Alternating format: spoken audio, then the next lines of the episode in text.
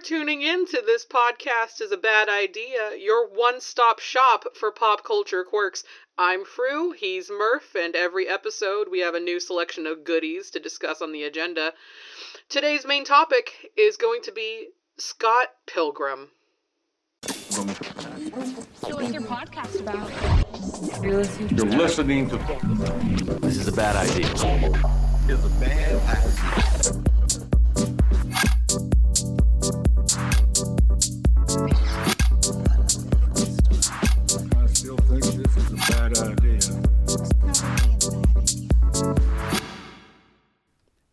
How are you, Murph? You ready to decompress a little? Hello again, friends of a friend. We're here to to talk about Scott Pilgrim, um, not just the movie, the phenomenon, the comics, the the the thing from the past.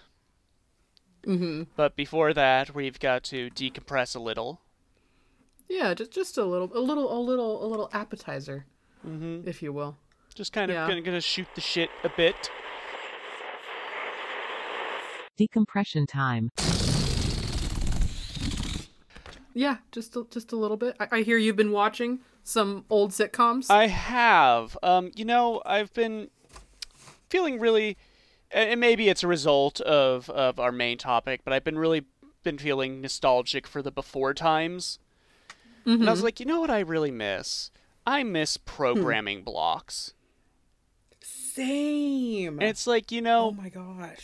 it's kind of that thing where like streaming is ultimately like the pros of streaming outweigh the cons, but the cons Yeah. are things that getting rid of things I'm like I don't know, like the tactile feel, like just browsing isn't the same, mm-hmm. binging isn't the same. So what I did is Yeah. I picked out four sitcoms from the past. I picked a sitcom from the 60s, the 70s, the 80s and the 90s.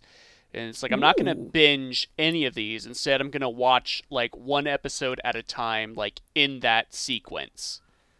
Oh, I like this. And I'm going to do that every Tuesday and I'm going to do that every Thursday. And then on Wednesdays, Monday, Wednesday, Friday, I watch an episode of X-Files. These are shows that you've never seen before. Like like I've caught like an episode, but I've never really like been of them. I couldn't describe like characters to you. Okay. So, and I tried to pick things that were like notable from each decade and ones that have like very sort of different premises. Mm-hmm. Um, so for the 60s, I picked The Addams Family. Nice.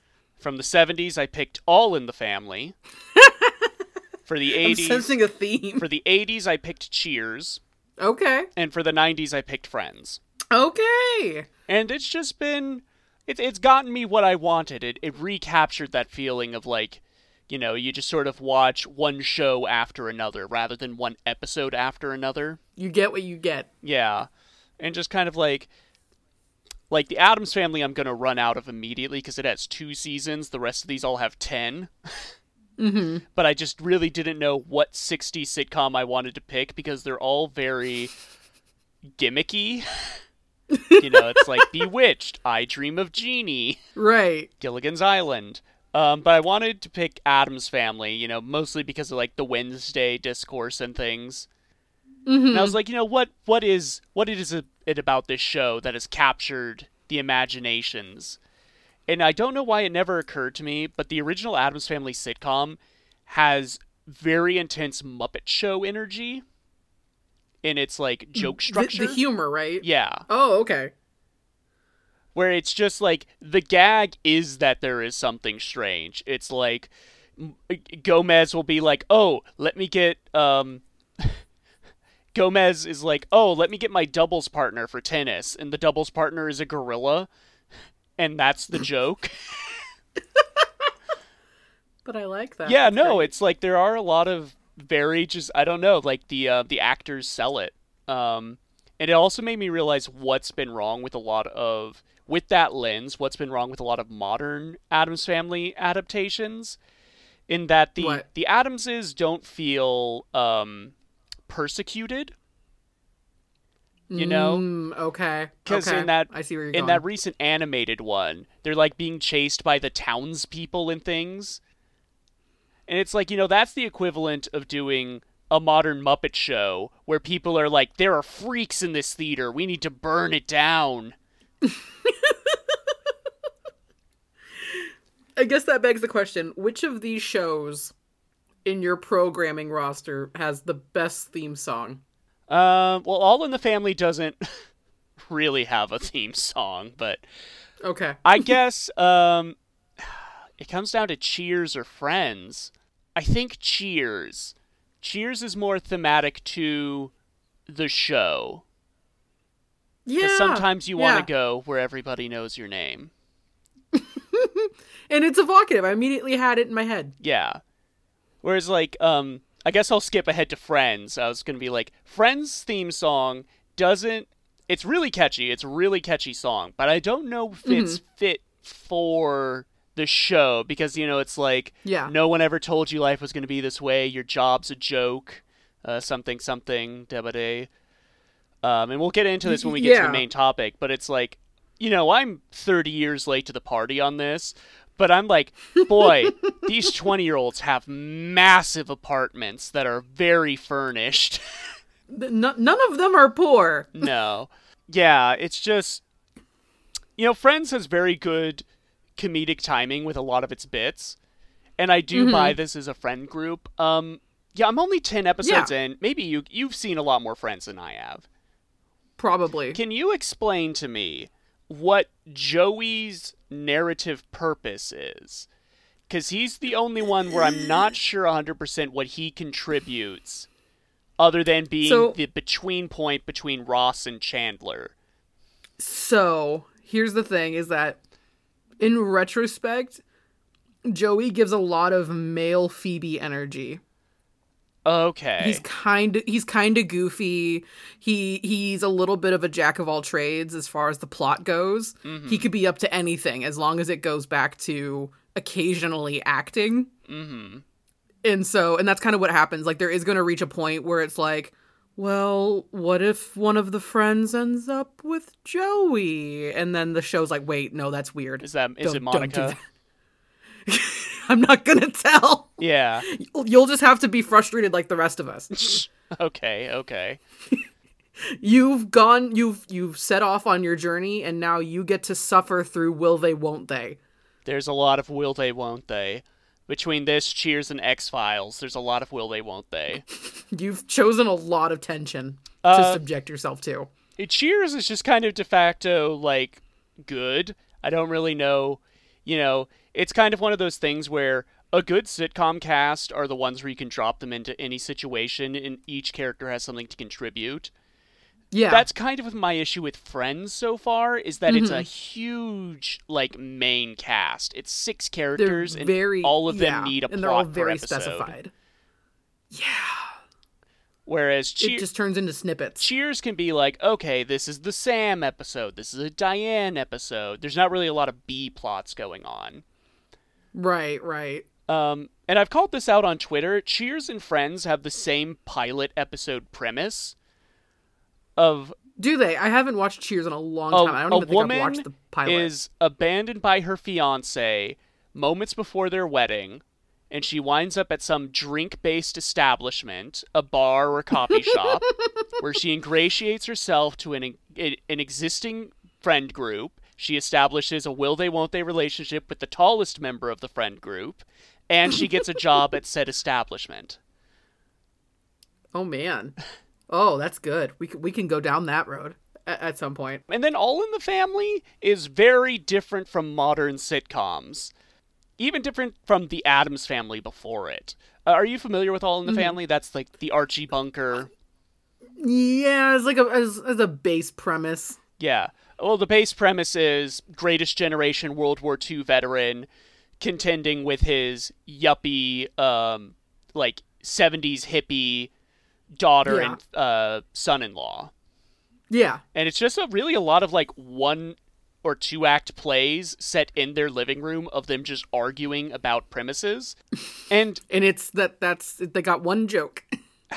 they kind of do so As It's- far as I know, that the whole show is like these i mean kids. it's got 10 seasons so i don't know if they like branch out beyond that i would hope mm-hmm. it's kind of one of those things where it's very interesting as a historical artifact because it is from the 70s and there's talking about like things like race, sexuality, that sort of stuff. Like the very first episode has like Archie Bunker being like, eh, "The black man's had more opportunities than I have. Not, there were no million Oh, men. God. There was no million men marching for me in Washington. Ah, ah, I didn't need no That's- um, affirmative action to get my job." ah. And then his You know what said, else starts like that? American History X. And it's like one of those things where I watch it and it's like, wait, hold on, this show was really influential and popular. How are we still having these arguments like 50 years later? it's almost like things go in cycles. the whole fifth episode is about like Archie being afraid that one of his daughter's friends are gay. Ugh. Uh, and then you skip ahead 20 years later to Friends, where the first episode is Ross being like, "Oh, my my wife left me for a woman." Right, right, and that's supposed to be um emasculating a little bit. But the show overall, if I remember correctly, is actually pretty accepting of the fact that his ex is a lesbian. The second episode, they're at an like an Obgyn because she's pregnant. I'm just what'd you call it? Oh, did I? You know what? I've only ever seen it written. You're gonna hate it. You just say the you just say the acronym OBGYN. Oh, okay. I think it's, it's, an be- obstetrician gynecologist. I'll I'll keep that in mind for later. you just file that away. I don't know how useful that is to you. An Obgyn. um, yeah, but All in the Family is interesting because I'll go through most of the episodes checked out, and then it all builds to like one single perfect punchline that knocks me on my ass. Okay. because in that in that episode where where Archie's having the gay panic, he um, realizes that one of his drinking buddies, who's like this this former linebacker, is gay, and he's arm wrestling Oh. him, and he's like, you know, Chuck, they they have, there's these awful rumors about you. Well, they're saying, they're saying, and the guy who looks like you know. Uh, like Robert Redford, like baby Robert Redford, just like this grizzled chin. He's just looking back at him with the most shit-eating grin, and he's like, "Archie, they're right." that killed me. Okay. I don't know how you're selling me on All in the Family, but you are. Yeah, I, I think it's worth like a look, particularly the very first like pilot episode. I think it's a very good pilot. All of these have very good pilots. Okay. Okay. So, well, And, and on a scale of nine to ten, uh, one to ten, how how is X Files? you know, X Files never really. I've only ever seen the one episode, and it's like the the infamous one, the the mother under the bed episode. Okay. because my dad was like, "Oh, we should watch that. That episode's messed up." um, Some good bonding. X Files also has a very good pilot. I'm seven episodes in Mm-hmm. on it, mostly because I've got a companion podcast I'm listening to it called Fox Mulder is a Maniac. Nice. You know what? It's like never really watched any sort of monster of the week show. Closest thing I ever came to was like CSI. I was surprised that they very immediately like confirmed, no, everything is real. There's nothing up in the air. Cuz I thought it was going to be like, "Oh, who's right? Is Mulder right or Scully right?" No, Mulder's always right. It's just Scully's never in the room when supernatural things are happening. I like David Duchovny. I don't really know why he got slotted with the um like he's an, a robot who can't act. I don't know. He's great in Zoolander. He is. Well, speaking of 90s sitcoms, Mm. Murph, I've also been watching things, tuning in, if you will.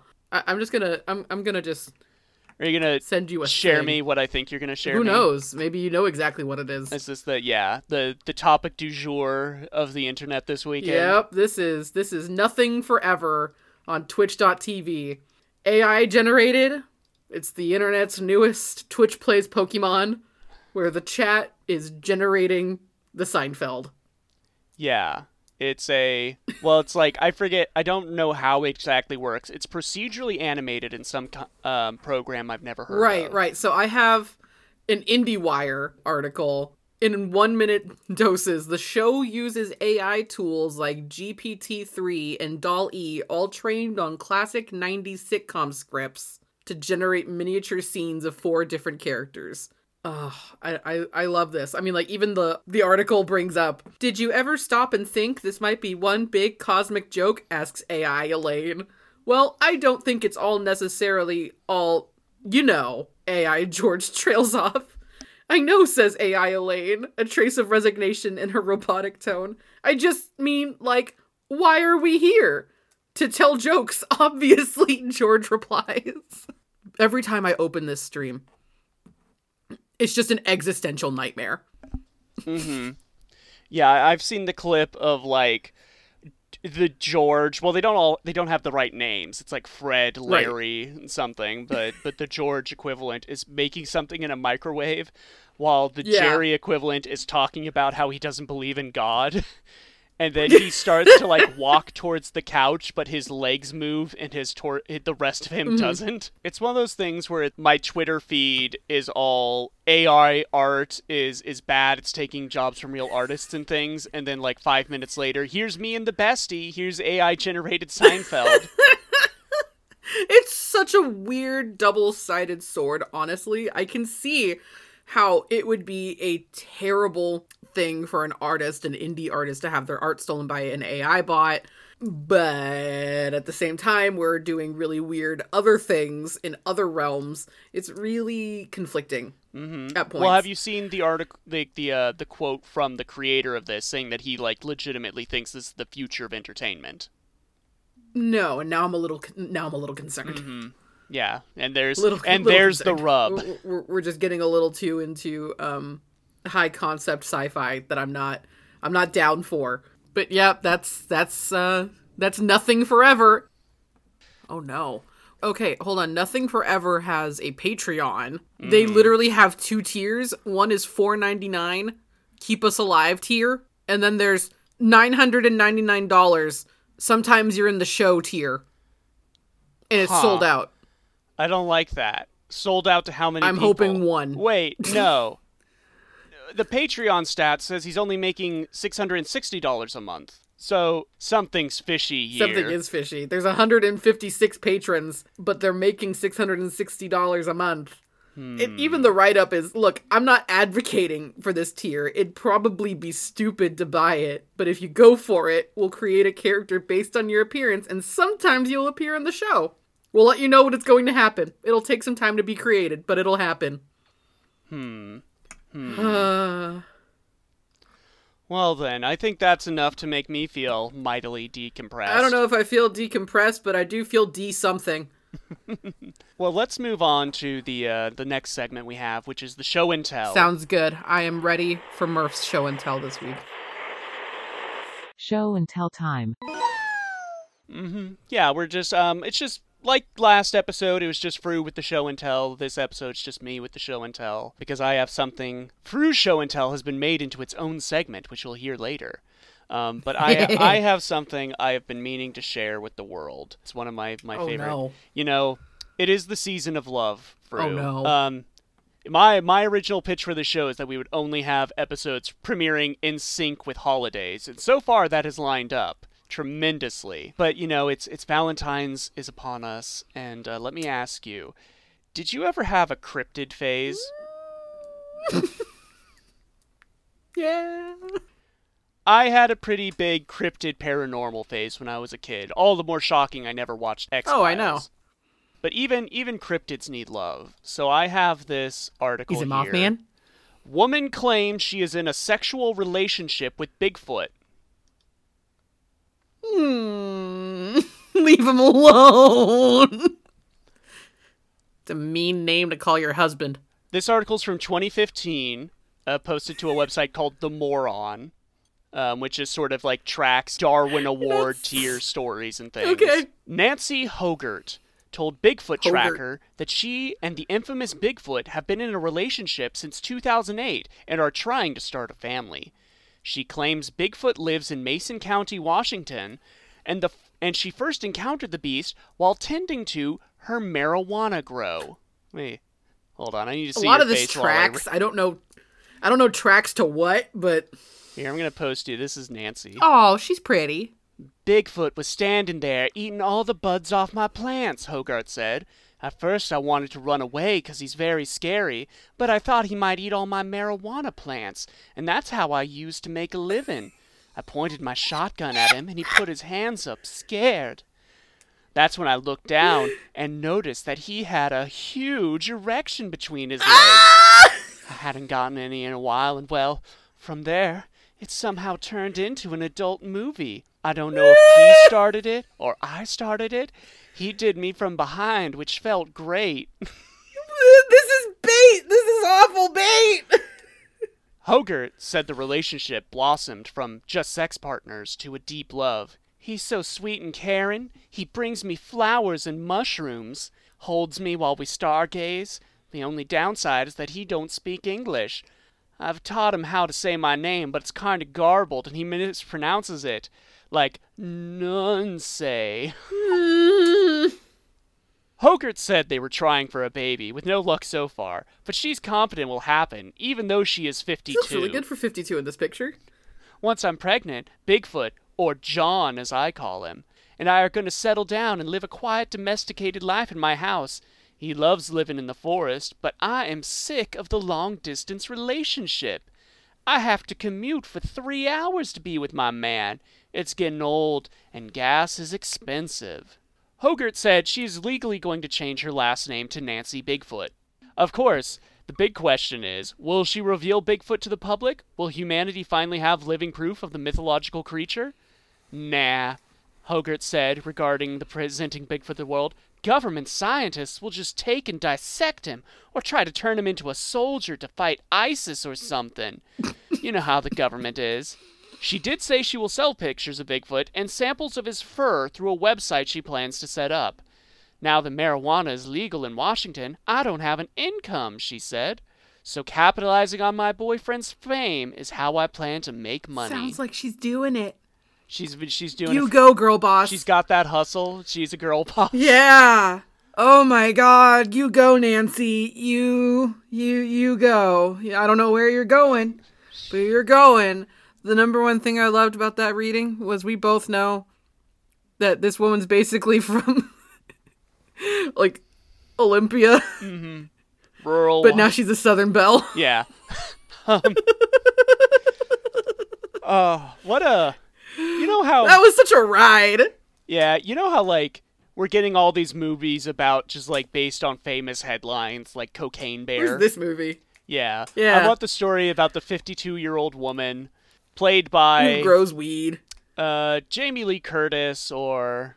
Or who was in Three Billboards? Fr- Frances McDormand. Frances McDormand could play this part. yeah, of the I could see that. secret marijuana patch growing woman who falls in love with Bigfoot at first sight. and Bigfoot will be played by Shaq.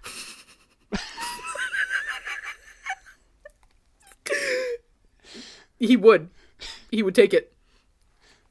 I'm just taken back to days where I would have to um, pick up magazines for my beloved great grandma at the check stand at the grocery store, and she, it was like the Sun and the National Enquirer.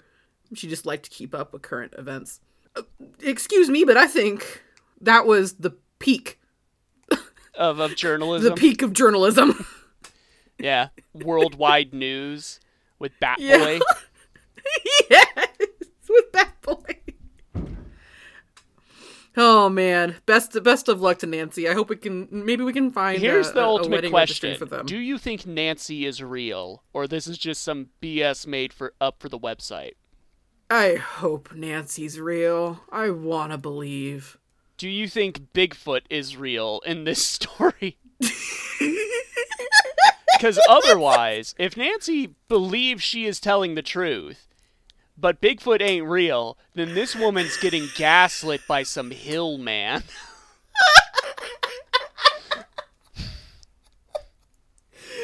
Oh no! Never mind. I don't like the optics. Anyway, we cut this. None of it's good. None of it's good. Oh no. Are you proud of yourself? Now I have to think about this Bigfoot erotica all week. I am, I do feel good about myself. I, I'm I feel like I've made up for last episode. No, I have to come up with something equally scarring for the next episode. Okay, let's not. Whoa, whoa, hold on. Let's not make this into a competition where we're trying to one up each other. Okay. Well, speaking of, um, we're gonna be done with show and tell. Everyone put an apple on teacher's desk, and let's transition to the wild. Would you like a wild card? Gotcha, bitch. It's a wild card. This is a new wild card we've been we've been thinking about. Um, just frankly Yep. called Froo explains TikTok. So TikTok, TikTok is one of those things that like came out of the ether for me. Uh, you know, I Mhm. like to think of myself as terminally online, but I'm not that plugged in to. Bit of an oxymoron when you think about it. Yeah. Cuz like Vine, TikTok, Snapchat, like I I don't download apps I wouldn't personally put like content on. And I don't Mm-hmm. I don't take pictures and make videos. So Right. I have no reason to get like Instagram, you know. Right. What makes TikTok different from anything we've had prior? It is, it is different from all the other apps right now because again, like the prioritization in the content that's being made. Like we kind of we have a really good understanding of how to make a YouTube video now and just the hard part is gaining the audience because there's a saturation in the market. Yes. Of like here is thing, this is why you need to watch me for thing. Mhm. But TikTok has just recently expanded their runtime to 3 minutes as a max so that they could start allowing music videos from official companies on their app. But that really is the thing. So TikTok began as Musical.ly. Yes. And I remember this. I don't remember what year. But yeah, so it was Musical.ly and it was like a karaoke app, Mhm. like a lip sync app. And it really was pushing the sound forward.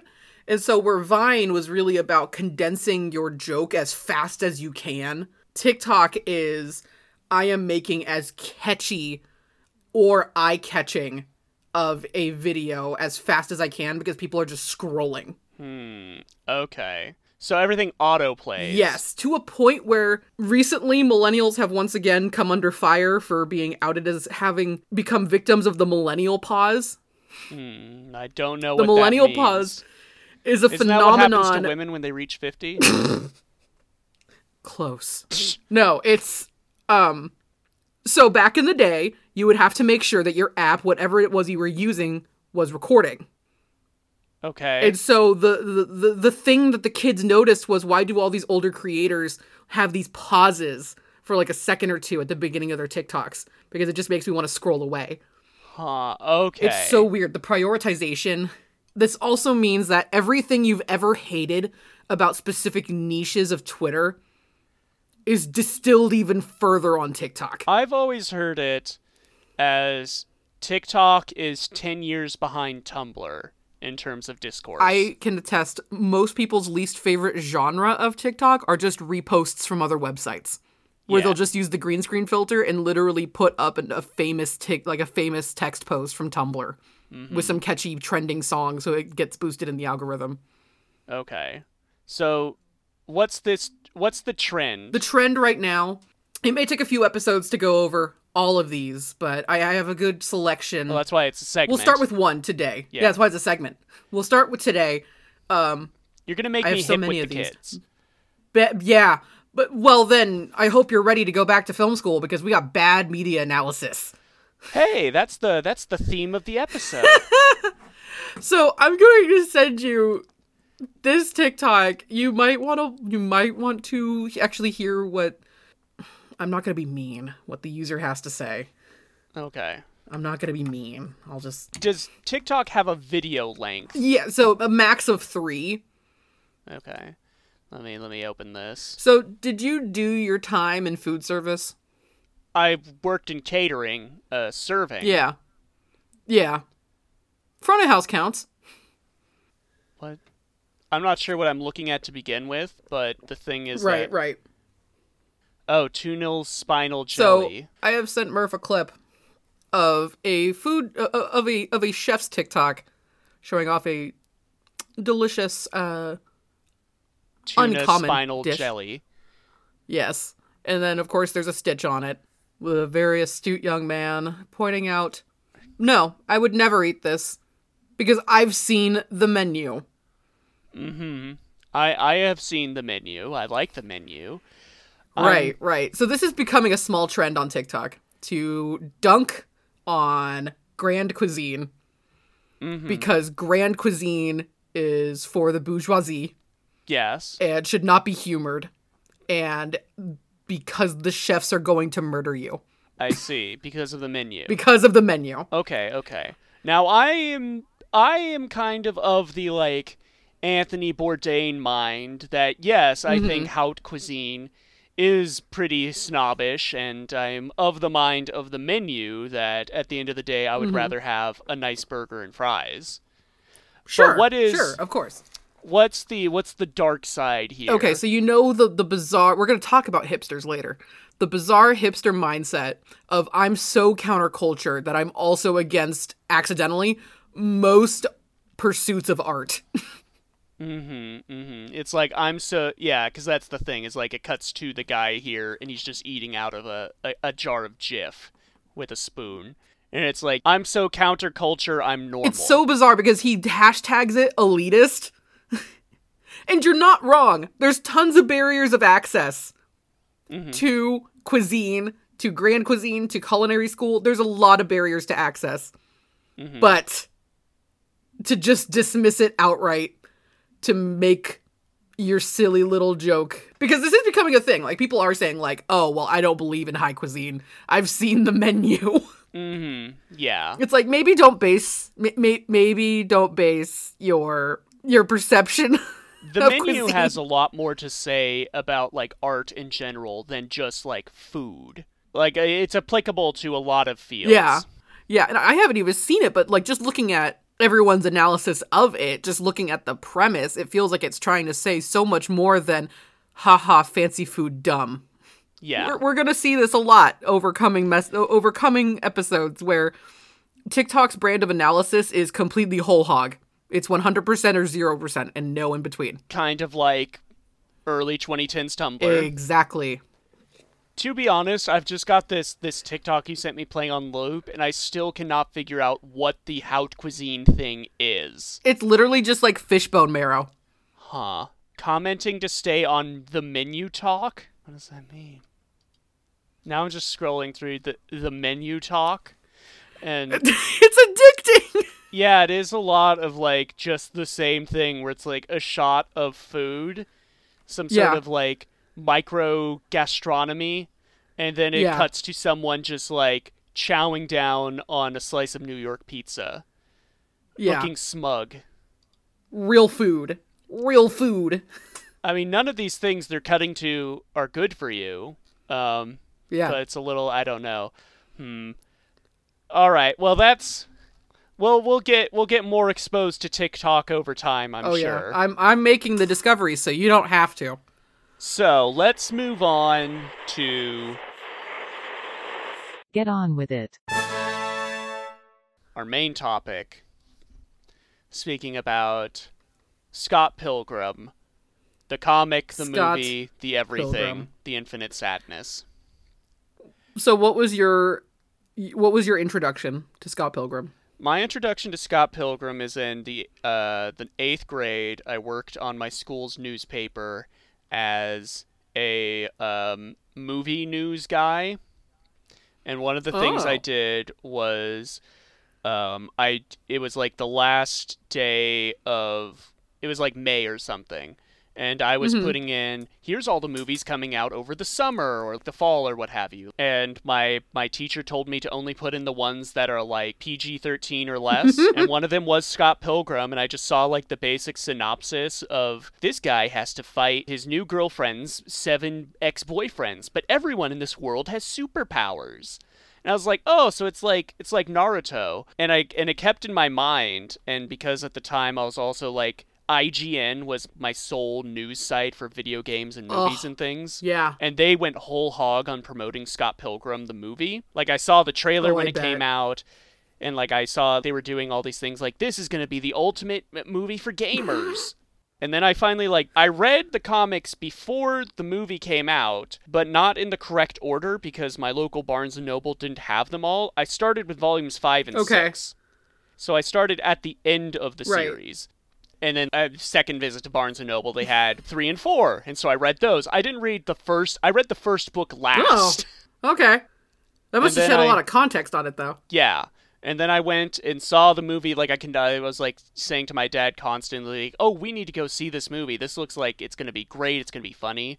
Um, you ever like, you know that feeling when you're showing someone a, a YouTube video, and then like halfway through, halfway through, you're like, "Oh, this is a lot longer than I thought it was gonna be," and then you like tap the time and be like, "Boy, I've never realized this is 15 minutes long."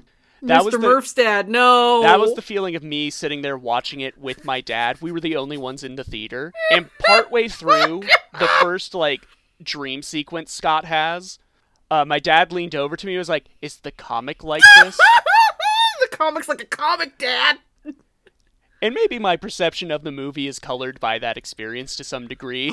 Oh no! I'm willing to admit that, but how how what about you? You're you're a skosh older than me. Were you aware of the comic before So the this movie? okay. If we're gonna get into lore dumping, I had you know I always liked comics, but I was definitely much more of like a golden age comics kind of kid Mm-hmm. growing up. So I I was only loosely into and like I was also loosely into like video games, barely. Mostly Guitar Hero, Yeah. Tony Hawk Pro Skater. Um, I get then you were a gamer girl. You weren't really that interested, but no. Yeah, yeah, not by any means. I definitely had like a fake, fake gamer girl thing going on. I was also like freshly, like barely into Star Wars, barely into nerd stuff. Mm-hmm. You weren't like other girls. No, I wasn't. But I also wasn't putting in any of the work to back that up. Yeah. Like my favorite manga was and still is Tokyo Mew Mew. Okay. Well, Mew Mew Power, airing on Yes. W4 Kids. Yes, no, like the actual manga. I had like Tie, hold on, wait. Uh, just, just quick Murph fun fact because it ties in earlier. The the lead, the singer of the Mew Mew Power theme also sang the song "This Side of Paradise" from the Pokemon Destiny Deoxys movie. Neither here nor there. I've been trying to find that song on like Spotify and Amazon Music for years. But she Oh also her most popular song is a love ballad about David Duchovny and how she wants to fuck him. amazing.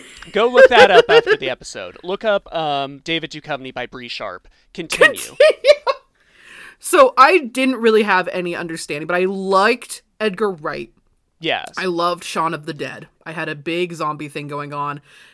2010, this is me heading into senior year of high school. I just spent the summer at my cool LA godmother's condo, yeah. like driving around her BMW, having a great time. I stretched my ears. I dyed my hair pink for the first time. hmm I'm ready to um put my sordid reputation and past behind me and skate through senior year unperturbed. hmm And then Scott Pilgrim happened. How did that um how did that affect you? there was a lot of like, oh my god, just like Ramona Flowers, A has 7 million exes. That's funny. We're gonna pile this on forever. You did have the blue hair. I hair. had blue hair, I had pink hair, I had green hair, I had orange hair on accident. That happens when you bleach wrong. It was a Uh-huh. lot. It was a lot. And this Yeah. was also around the time I met my partner, who had also just gotten out of a relationship, and we kind of found each other. And I had the reputation, and he was oblivious. And people were like, oh my God, like Scott and Ramona. I'm like, please don't put that energy on me. But like, it was kind of hard to explain to people that as I would get older, I would identify with Knives Chow more and more and more and more and more and more and mm-hmm. more. Having also gone through a lot of similar experiences Yeah. as Knives Chow and not Ramona. Yeah.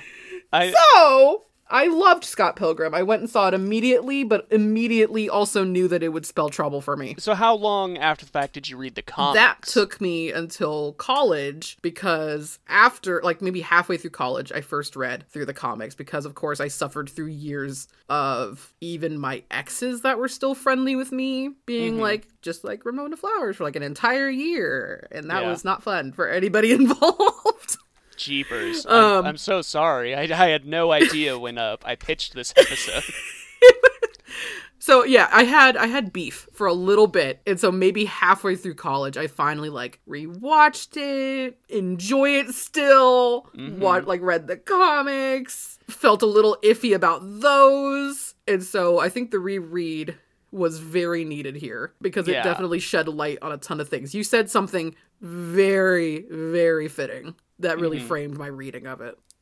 Which is You said that it reads a lot differently once you're older than the whole cast. Oh, yeah. I guess we should baseline explain. Scott Pilgrim started as a, a serialized comic, a graphic mm-hmm. novel, I guess you would call it, um, by Bryan Lee O'Malley. The first volume came out in 2004, which is way earlier than I thought it was. And it's about Scott Pilgrim, 23 years old, living in Toronto, Canada, and he starts dating a high schooler, Knives Chow. And then he becomes infatuated with this new American girl shows up named Ramona Flowers, who's like mysterious and hipster, and they start a relationship, but only on the condition that Scott can eventually beat all of her seven evil ex-boyfriends. And it's got a lot of anime and video game like aesthetic to it. Scott literally does like combos and combo breakers. His enemies turn into coins. There's a lot of references, not just to video games, but also just like Canadian Toronto culture. Right, right.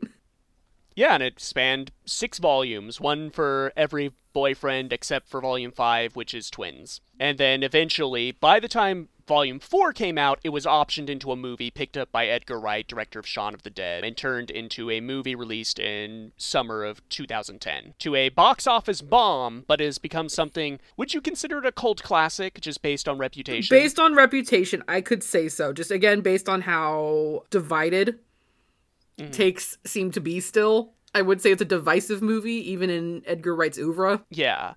Long ago, on my second Twin Geeks appearance, I said, like, Right. I tried to convince myself that I had a Tim Burton phase. Did you?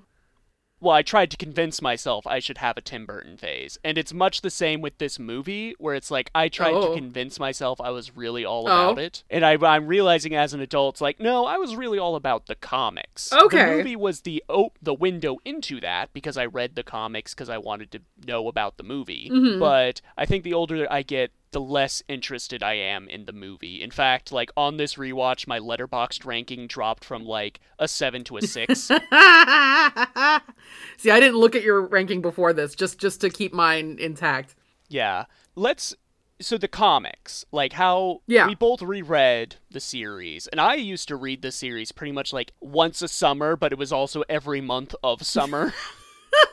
and I didn't really reread it again until 2019 after I had already graduated Okay. college. And that's where I came to the realization that this hits a lot different once you're older than Scott, or even like the same age as Scott and most of the cast. Yeah.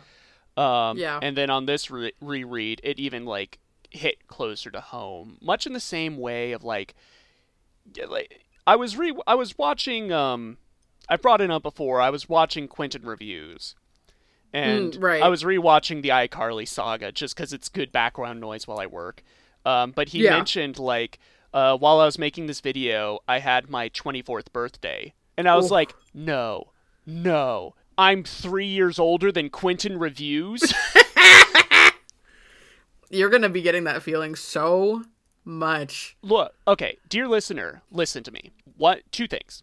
One day you will wake up and you will realize the music on the radio is no longer being made to entertain specifically you. Second, you will be older than all of your idols and you will realize they did not have it as put together as you think. All right? Sage advice from Murph.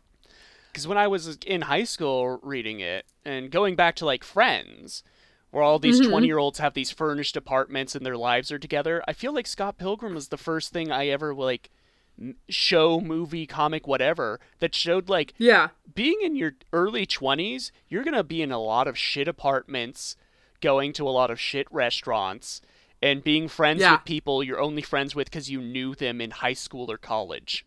And it, it felt, I don't know, distinctly honest to me. And that's something that's true in a lot of Bryan Lee O'Malley's work, is that Mm-hmm. he's very honest about what being in your 20s is like. Yeah, yeah. I appreciated that about his work. I, I think at one point I, I asked who wins, movie Scott or comic Scott, and it's still comic Scott just based on how honest of a depiction that mm-hmm. is. because when I was in high school, I was like, yeah, Scott's got some problems, but you know, he's he's working them out. And now that I'm an adult and I'm being like, if I knew this little 20 year old shit, I would like not be friends with him. I would not want to be around him. I would get annoyed. Maturing, yeah. maturing is knowing that you would beat the crap out of Scott if he was your friend. Yeah. Yeah. and that's with that's with post 2000s clarity and hindsight because there's I, I guess we could get into that at some point there's definitely some culture differences in in generations here from like a gen x writer to like millennial audiences Mm-hmm, definitely. Because what initially set me off about like putting this in our episode idea thing is that a prominent Twitter person, like you know, those people just make funny tweets Yeah. and things. And I'm not going to say who because honestly, I can't quite remember it. I have like two primary candidates in my mind. I can't remember which it was. Also, I cannot find the tweets. But they were like, stop trying to tell me that Scott Pilgrim is a good movie. And then they followed that up by saying, why are you telling me that it, the point is that the main character's bad? Why would I watch a movie with a bad main character? And it's like, it. can we just like ingest I?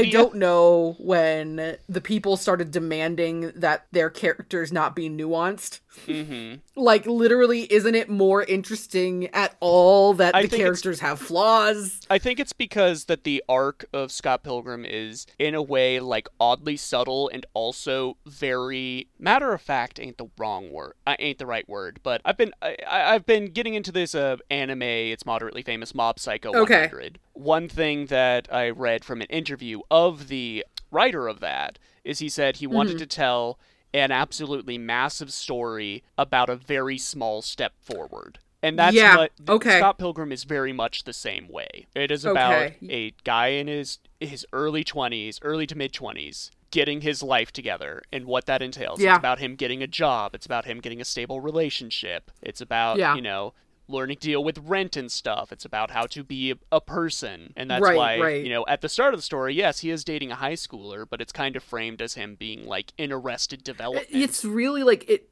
Reading it this time again, I read it. I first read it when I was in college. I was like maybe 18, 19. Mm-hmm. Reading it now as as a whole ass 30 year old, it's like that is the biggest cry for help I've ever seen in my life. And they Yeah. say it in they say it in the text that it's a cry for help, but it's coming from a character and it's framed in a way that it's kind of a it's kind of an offhand joke almost. Well, it's, it's the thing. It's like I've seen people saying like Scott Pilgrim's problematic because he's a pedophile Or you a know, groomer and like I can defend everything except the the pedophilia, I guess, the grooming. Yeah. Um, I guess just one thing to say is that like the age of consent in Canada is 16, so Knives being 17 isn't like all that like off, but definitely every character calls him out on it. But also like Yeah. 10 pages into the first volume, Scott's having a call with his sister and she's like, Yeah. "Why why are you doing this?" And he's just like, "I don't know, it's easy. It reminds me of simpler times." And that is a huge thing. The movie, in order to fit into any watchable runtime, Mm-hmm. has to truncate a lot. And so they literally make Stacy's exchange with Scott super duper fast. Anna Kendrick says scandal, and that's pretty much it. Yeah. And it, Mm-hmm. she really lays into him in the comics. Like, this is gross. What are you doing?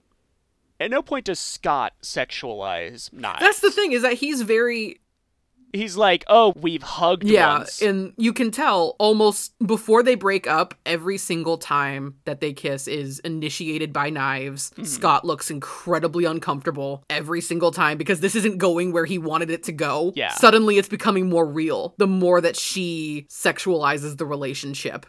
yeah, and I think And that's that, what Scott's doing. It's it's an easy thing where a girl is just infatuated with him and that's it. Yeah, because from Knives' perspective, he is kind of like the same perspective I had in high school. Whereas, like, Mm-hmm. Scott's older, he must have his life together at 23. And, you know, kind of like getting to the same age and being like, oh, no, no, he's not admirable in the least. He's just like Yeah. the first, you know, you just kind of assume everyone's slightly older than you is much more, so much more mature and interesting. Yeah, and that is the huge thing is that when you look at it from Knives' perspective, I, in retrospect, looking back, there was never any reason for an adult to be interested in my day to day life. you know Mm, yeah. and that's always a really hard pill to swallow for a lot of people looking back is especially because you realize not only like she's being looped in with their friend group they're kind of like taking care of her Yeah. even though like she has like tamara her one friend Yes, her one friend apparently. yeah her one friend apparently i feel like bryan lee o'malley has to be writing this from like some cultural context that he has of like just that pressure to succeed and do well and do well for yourself and Mhm. the appearance of looking good can be a lot for a high schooler and Yeah. so a lot of times you'll see the outcome of that be like this kind of lashing out of values i'm going to hang out with cool people who do not represent my day-to-day life. And then you Mhm. realize looking back it's like there was no reason for my friends in middle school to be hanging out with adults. That's really weird. Why did they do that? Yeah. why did those adults do that? Hmm and and so you kind of have this feeling of why were the adults in Scott's life like you kind of want to hope it's because they want to take care of knives and protect her as Mm-hmm. much as they can in this weird ass situation yeah Yeah. without making a big deal out of it hmm Well, even by like volume four, she's like, uh, like she just shows up to places with Stephen Stills, and we by we know Yeah. by the end of the story that Stephen Stills would have no interest in her whatsoever. Right, right. But he like And you- sneaks her into yeah. bars and things. And you're kind of hoping, like, yeah, it's just because she thinks he's cool. And, like, Stephen kind of also responds to someone thinking that he's cool. And it's kind Yeah. of this really easy trap to fall into. Stephen Stills is also younger than Scott, which surprised me on this reread. I had never Yeah. noticed that. He's two years Because younger he's than. so much more put together. Yeah. that was the wild thing. The realization of what makes Scott such a deadbeat was that his parents were too easy on him. That's like yeah, that's the revelation of uh, volume six when Scott like has nowhere to live because Ramona's run away. Wallace is is in a healthy, committed relationship and doesn't need Scott living with him anymore. And then his parents, And all the girls that he's accidentally taken advantage of have shunned him. yeah, and his parents return from Europe and buy him a third story apartment. Yeah, they just set him up and they're ready. And like they're depicted in this overly doting, very spoiling way where it's the most on the nose post boomer Gen X take I've ever seen. That mm. Scott's parents were so easy on him that he has no backbone and no prospects. Yeah, and if we want to get into like differences from the movie, because Volume Six came out after the movie, and it notably has a very different final act compared to the comic. Yes, yes, it does. So I don't really know if Bryan Lee O'Malley like had this idea for Scott, like sort of explaining his arrested development and things, and he shared that with Mhm. Edgar Wright or whatever.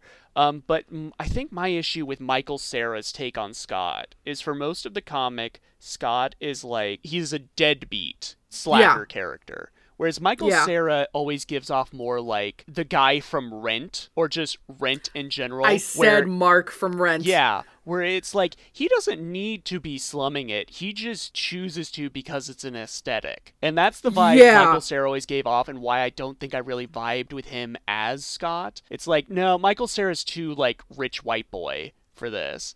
But I if the movie had the scene where it's like, no, his parents are just unexplainedly upper middle class and they just get him an apartment and chill out in Europe for a year. Yeah. I would have like, oh, this would have all made it come together. And that's kind of to me always the movie's failing is that because it wants to get in all seven evil X's, it misses a lot of like the quiet beats from the comic, the the introspective beats from the comic. Right. Like we don't get Ramona literally leaves to go be with her dad for like an entire year. She just Yeah. leaves. And because I remember how how effective that was for me, I didn't remember this story beat at all. I thought when she vanished that she ran away to be with Gideon. Yeah, and that's like the perspective that And that's how it's supposed to read. hmm And that's how Scott takes it too. And so the realization that no, she literally just went to go be by herself with someone that she trusted Yeah. and who A was like a wilderness safe third retreat. party. Yeah, a little wilderness retreat. Um, but the movie has it. No, she actually ran away to be with Gideon, which is just like a Yeah. different take. Like even Gideon in, in the comics, Gideon didn't know where Ramona was. Scott was like, was "You're, you're holding Ramona thing. hostage," and Gideon's like, "No, she's with you. What the yeah, hell?" yeah. Like we've been doing this and you haven't even been keeping track of her. That realization is so important for Scott in the books because he's literally like he's gotten a place to live, he got a job, he's getting his shit together with Ramona, and then he finds out the the pièce de resistance that Gideon's not even good at this. Mm-hmm. He's actually an abusive asshole. Yeah. Um, so we, we have talked about Knives and Scott. Let's talk about the other point on this triangle. The the character who I think has probably received more overtly than Scott gotten like the least reputation or most like reputation damage as the years have gone on. Let's talk about Ramona Flowers. Oh boy. So, would you classify Ramona as a manic pixie dream That's the crazy thing is that in the movie, yeah, because she has nothing else to give. In the mm. books, absolutely not. In Yeah. the books, absolutely not. She in the books she gets to run like the full gamut of an actual like character arc, where Yeah. her only like her only quirk is that she has a subspace bag and colored hair. Mm-hmm. So people who only watch the movie are like, "Oh, Scott and Ramona have no chemistry. Like she's just a prize to be won." And you know what? I do I do agree with that take, and that's kind of one of the re- reasons why the movie has lost it for me because you go even like the very first volume of the books, they do have chemistry. They have a rapport. They make jokes with each other. Ramona smiles. Yeah. yeah. And oh my gosh, bless Mary Elizabeth Winstead. She's doing so much with so little in the movie. Mm-hmm. Also, I will say they did try to go panel for panel on the scene where they finally get together in Ramona's house, Yeah. but they still somehow end up filming Mary Elizabeth Winstead more sexually than Bryan Lee O'Malley frames her in the comic. Yeah. I don't know how you managed to do that. Another thing, Michael Cera has like no game when he delivers the line like "What about the tea?" You know. I, I still can't get any reading on whether or not Scott's actually good at flirting or not. I know he's awkward and I know he's oblivious, and those two things can still can still land you a sexual partner. Well, yeah, like in the you so know, I can't get any I can't get any read on how if he's actually suave or not. uh, we'll we'll get into uh, put put a pin in that. Let's let let's talk more about Ramona because Ramona's character is like she is framed as being somewhat mysterious, but that's also you got to keep in mind that like a lot of Scott Pilgrim is from Scott's point of view. There's always been Mm-hmm. like the reading that like none of the video game anime stuff actually happens. That's just how Scott sees the world. Right. Um, right. Which I don't know how I feel about that personally, but I don't it, think it it's can like- work as a as a lens. yeah, I think it's a lens. It's not like a a game theory. It's all a dream thing. but Right. But like in volume 4, Ramona asks like so what what do you like about me? And Scott's like uh, you're uh, you're hot and mysterious. And she's like, "Do you not know anything about me? How old Yeah. am I?" And Scott's like, Yeah. "Uh, I haven't asked." and those are all things that like they are they are responded to in the books. Like ramona's not okay with that. Yeah. she's literally upset. They get into a fight about it. Like you don't know anything about me. You don't care about me. I'm just a hot girl to you. I'm not going to be infatuated with you for no reason. Yeah. you know i actually want a relationship. This has to be a relationship. And that's a huge call to action for scott in the plot. Yeah, because before they're just dating, but by volume four, yeah. they're in right love. right and that's that's a huge development and i feel like in turn a lot of the characters just happen to be girls and Mm-hmm. they all get shafted in the in in the film so kim Yeah. everything she has gets taken away but ramona most of all when you look in the books you really see like she is actively hurt from her past relationship with gideon Yes. She's actively recovering from it. Every time something goes wrong with Scott, she's in distress because she doesn't want things to end up like how they did with Gideon. yes, exactly. And also, like the movie also misses out Ramona being a part of the friend group because yeah, it's truncated. Ramona's one of their to- friends. r- The movie's truncated to like what a a week, two weeks at most. Whereas Yeah. in the book, it's two years of plot. It's a little disappointing because like even in the final act with the confrontation, Ramona's part in it is kind of substituted for giving Knives closure all of a sudden. yes. because I feel like Knives' closure was identified as a very key part of the plot of the mm-hmm. books. And I feel like the screenwriters understood that they couldn't include Knives without giving her an end to her story. I think the the movie makes it weird by having it be like Scott could wind up with r- knives by the end. They even like filmed that ending. Yeah. and I just never gelled with that because even in the comic, by again, I keep saying this, by volume one, you know, these were known aspects of the plot. Like, it's very clearly Yeah. framed as like Knives is a cry for help. It's meant to show Scott's arrested development. He is already like Yeah. done with her is a very brutal way of saying it, but it's it is. He's done with her. She served her purpose. Yeah, and then it's like, okay, well, what? Admittedly, Knives does a bit of wheel spinning in the plot, kind of just to Yeah. provide conflict, but also to reiterate how much of an asshole Scott is. Right. Like we keep the girls around that Scott has hurt throughout the comic. Mm-hmm. We keep them around and they even come up like the fact that there is no good way to wrap Lisa into the plot of That- the movie. Yeah, more and more that that breaks my heart because Volume Four is my favorite, and that is the one. That Yeah, the Lisa. subplot is so good because you know from the beginning, from the time that her character is introduced, that she's just madly in love with Scott and it's not going to go anywhere for her. Yeah, for those that haven't read the comics, Lisa Miller is a character um, introduced in a flashback of Scott's high school years, where she's just like this girl who kind of very immediately follows him around from his first day at school. She literally becomes his friend the way that Wallace does. yes, And they're that close. yes. In fact, it's even framed the same way, where it's like, "How did you get into my house? Yeah. Your brother let me in. Do you have any lemonade?" Um, Yeah. And then she like wants to start a band with him, and he invites uh, Kim into the group. Yeah. and as their drummer, and then Scott and Kim hook up, and you can tell that Lisa is put off about that. But. Scott doesn't notice or care. and then in Volume Four, she comes back because she moves back to Toronto briefly for the summer, and she Yeah. tries to she's like, moving to she's moving to LA. She's going to be an actress. yeah, and she like tries to make something happen with Scott again. She's like, "Did you were you even like aware that I had the hugest crush on Yeah, you?" and he wasn't. and that's he a, wasn't. that's a super important part in the Scott's character arc because it presents this option of like, hey, you could have it easy. You could have a girl who is just as in love with you as Knives, but doesn't have the Yeah. problematic like teenager angle. And also is not like complicated and you need to fight ex-boyfriends like Ramona. There's no baggage with Lisa Yeah. Yeah. but he chooses to stick with Ramona because he genuinely does love her. Right. And gosh, it's just the the presentation of the exes you just reminded me. Um, but Lisa, to wrap that up, is is such a vital plot point as well because it really illustrates to the reader the depth to Scott's obliviousness. Yeah.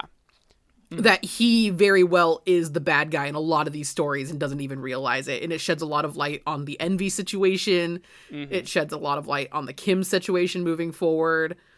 And it kind of really explains how he could be so callous to knives without even really trying. And Yeah. so, but man, you just, ah, bringing up the, the presentation of the X's, you're going to have to remind me if I'm misremembering this. But I feel like in the comics, it's not presented as Ramona saying, if you and I are going to date, you are going to have to beat my seven ex boyfriends. I'm pretty sure it's just this is a thing I have going on. Yeah, I'm I I would need to go all the way back It's to not my, so formal. to my It- bookshelf yeah. back there and grab it. But yeah, Yeah, I but do, I feel like it's not as formal. yeah, I do think it's pretty informal. Whereas in the movie it's like if we have if we're going to date, you have to defeat my seven evil exes. Yeah. Oh man.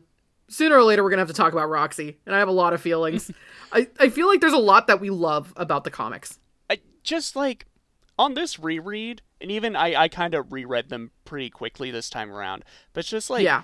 it launched me back so specifically to being in sophomore year of high school, Oh. and just like there's something about uh, like the comics are funny, but Bryan Lee O'Malley does these things where it's just like the the the last panel of like a page before you turn it will always end on these like somewhat weird like moments of ennui or like a joke you don't quite get.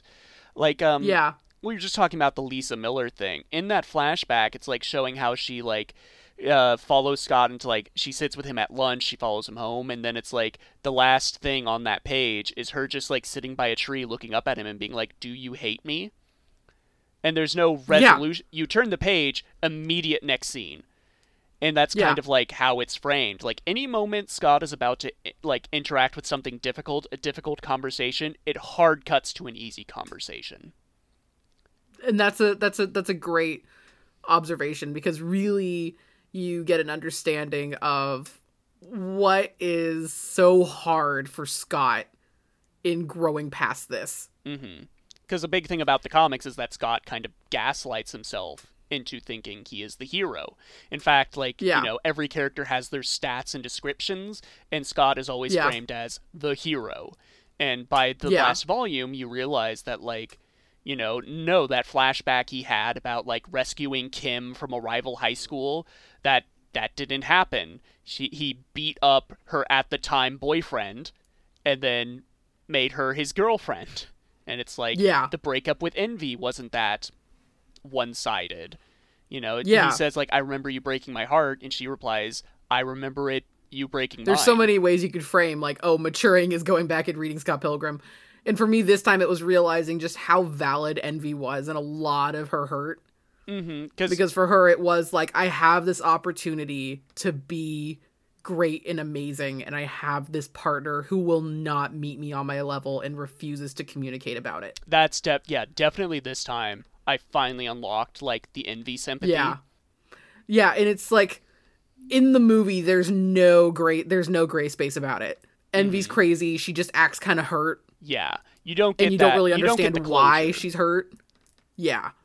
And there is that closure here. Like all the characters get closure of like even Kim like finally gets her moment where in the movie it we have to move really fast. We're in the final scene. the most you get for Kim's character arc is the bit where like Ramona asks about it and Scott's like, "Oh, we were in high school. She had freckles."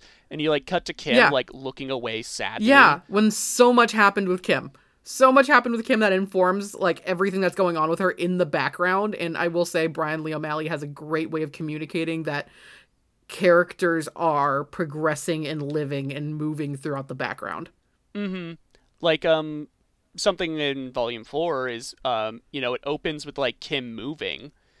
Yeah. And Scott's like, "This is this is crazy. This is such a huge step." And Kim's like, uh, uh, "People move all the time, bro."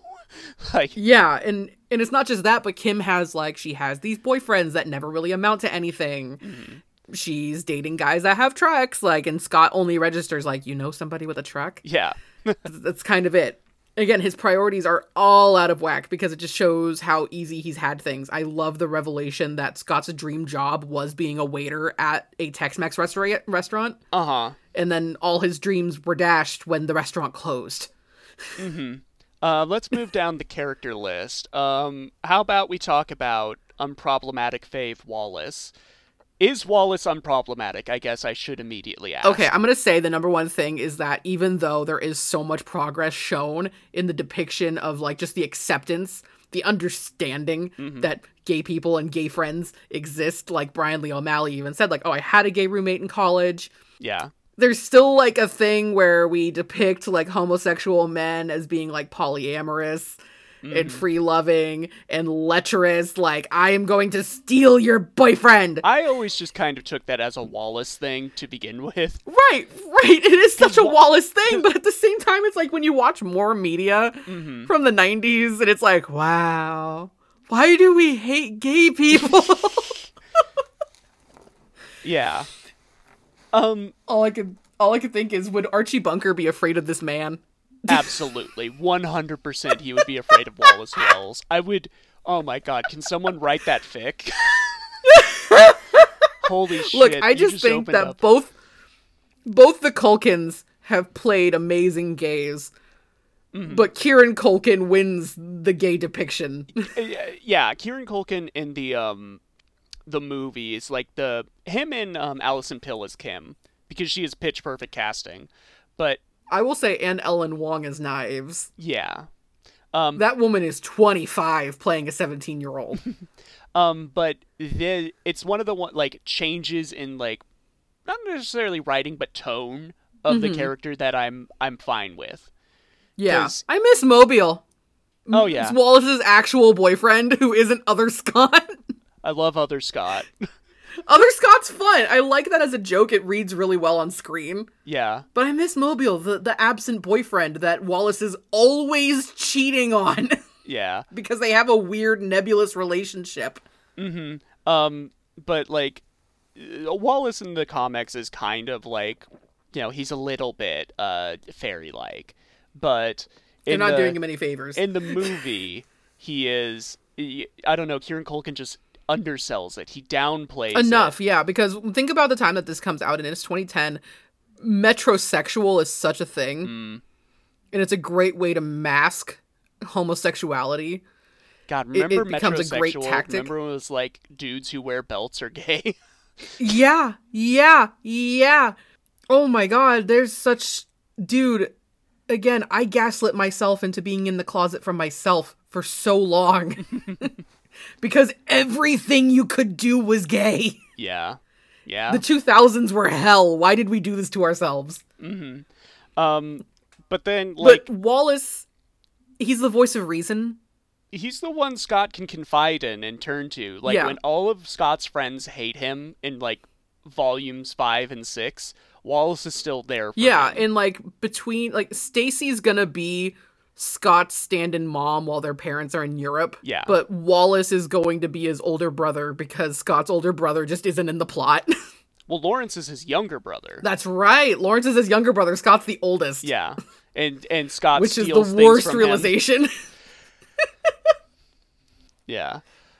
Um And then um like, you know, I think it's okay that Wallace is a bit of a stereotype because by the end of the plot we learn that he's not the only gay friend that Scott has. oh man. There's Stephen Stills, who in the, the, movie realization of Stephen Stills. the movie doesn't Ugh. have this, but by the end of the story, Stephen Stills realizes that he's gay. And he hooks up with Yeah. Kim's roommate. He's fallen in love with their producer friend who's been helping Stephen make Sex Bob-Omb's EP. yeah. and they've been recording for months and recording so diligently that they've stopped performing. Yes, and it's to a degree that like Joseph is the guy's name is a much better musician than Scott and Kim that he just Mm-hmm. Yeah. re-records all their parts. So they're not even Yeah. like an entity. Yeah. And it's to a point where at the end Stephen Stills is perfectly fine because he and Joseph are just going to make their own band. Yeah, and that's kind of the amazing thing is that like, you know, everything it, Scott introduces Sex Bob-Omb as being Stephen Stills' band. You know, it's all Yeah. he talks about. It's the only thing he's Yeah. in like when Stephen Stills is in the scene, he wants to talk about the band. But by the end, yeah. it's like, no, I'm in a healthy, committed relationship. I don't need this. with someone who cares about the band as much as he does. yes. That's the crazy thing is like whenever we end up seeing Stephen and Joseph in their little back panels because like again they're just doing side stuff. Yeah. and we see them just in the sides of things. And then whenever we do look at them they're like leave us alone. We're recording. Yeah. hmm it's all about work with these guys but that's kind of what makes them perfect for each other. And it's not overstated. It's just oops they're in love. Hmm it is what it is. Yeah. and that's the representation that we should all strive for Look, I'm gonna say, like, I don't really, I didn't find much discourse on like, is Scott Pro- Pilgrim po- problematic from a, from a queer reading, but right it is There like is one, the bi erasure of roxy richter which is really weird Mhm. it is like one of the first pieces of media I, I read where like, what would you say, like 40, 50 percent of the cast is some level of like LGBTQ. there is that weird weird freaking scene in the beach episode oh yeah. where Knives and Kim get sloppy drunk and make out after bitching about Scott. Uh huh. That is That's that's weird. That's that's definitely spawned into a lot of ships. I know that um, Bryan Lee O'Malley said like, I think this is an interview like three years ago where he was like, eh, eh, people have asked me like where the characters are now. I picture Knives and Kim got together and moved away to America. You know what? Good for them. Good for them, I guess. Do we want to talk about the X's and maybe what they sort Oh. of represent? Yeah, yeah, I think I think at least a little bit. Matthew Patel, there's not much to say other than, man, Ramona really did just go, that's the one brown guy in school and everyone's bullying him. Yeah. Mm-hmm. I should be with him. There's not a lot to say about Matthew. But but the movie he does is the cutest X in the movie. Yeah, the movie does the fun thing with like the I del- I hand delivered you that letter Yeah. Yeah. and the musical number. Lucas Lee is elevated in the movie to a great So degree much. by Chris Evans. So Pre much. Captain America Fixed. Chris Evans. Not another teen movie, Chris Evans. Oh man. It- what a what a guy. He was such a good comedy actor before he ended up as as America's ass. Yeah. And I like I like the change up like the fact they actually have a fight with his like stunt doubles and stuff in the movie. yes. That's a, I that's did like the smoke break in in the comics. Yeah, the fact that he like decks Scott and then it's like, all right, time out. Let's let's have a chat. Like that's a I just like, do you want to go hang out? I have I have a cooler with goldfish crackers and Gatorade. yeah. That's that's great. It's just this little throwaway line, but it worked really well for the moment. Just this giant brawny dude. and I think that's Bryan Lee O'Malley Scott. being like, hey, like these guys aren't really like evil. evil. yeah, it really kind of nails the informality of the league as far as the comics go. But Mm-hmm. Yeah. let's see. and then we're gonna get And Todd. then Todd, who is so glossed over. So he's really just pulled down to like his base essence of vegan boyfriend, kind of dumb, dated Ramona, I don't. and is yeah. dating Envy. in the comics he he's fleshed out a lot more. I always saw him He's as like so the more. important one, the important Yeah. X to the story. Yeah, because he also brings in that part for for Envy, Mm-hmm. where Envy's like, Todd loves me. He punched a hole in the moon for me. And Ramona says, No, Envy. He did that for me first. Yeah. And Envy even gets to say, Is that why there's two holes in the moon? Yeah. Ugh. So Um. his arc is in like his character is important for Envy, for Ramona, for Scott. It just kind of involves a lot of different little He's plot the, lines. like a bit besides Gideon, he's the one that I'm like, this guy needs to get his ass kicked. This guy's like actually, Yeah. especially in the Especially because he's cheating on Envy Yeah. with the drummer, hmm and that's not really done in which the we don't we don't get in the movie. The most you get is like the vegan police. Yeah. Yeah, which are great. There is Yeah. so much like when you look back and you're like, oh, they've taken lines and they've taken like little bits and pieces and just thrown them in the script wherever they can fit. I feel like this volume is the one that had probably sold Edgar Wright on doing a movie. Because I bet. the Todd section of the movie is the one that's like almost like shot for shot, line for line. At the very least, in Yeah. the confrontation, you've got like the "That's right, Scott. I know actually know how to play bass." Yeah. And yeah, things like and that. you still get all that. You still get knives getting the highlights punched out of her hair Yeah. by the drummer, who isn't really important in the movie. hmm She does fade into the wall like a cool ninja. That is true. But yeah, Todd's pretty glossed over, very robbed.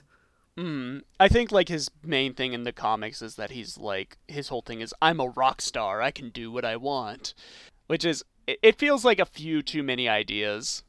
Do you okay?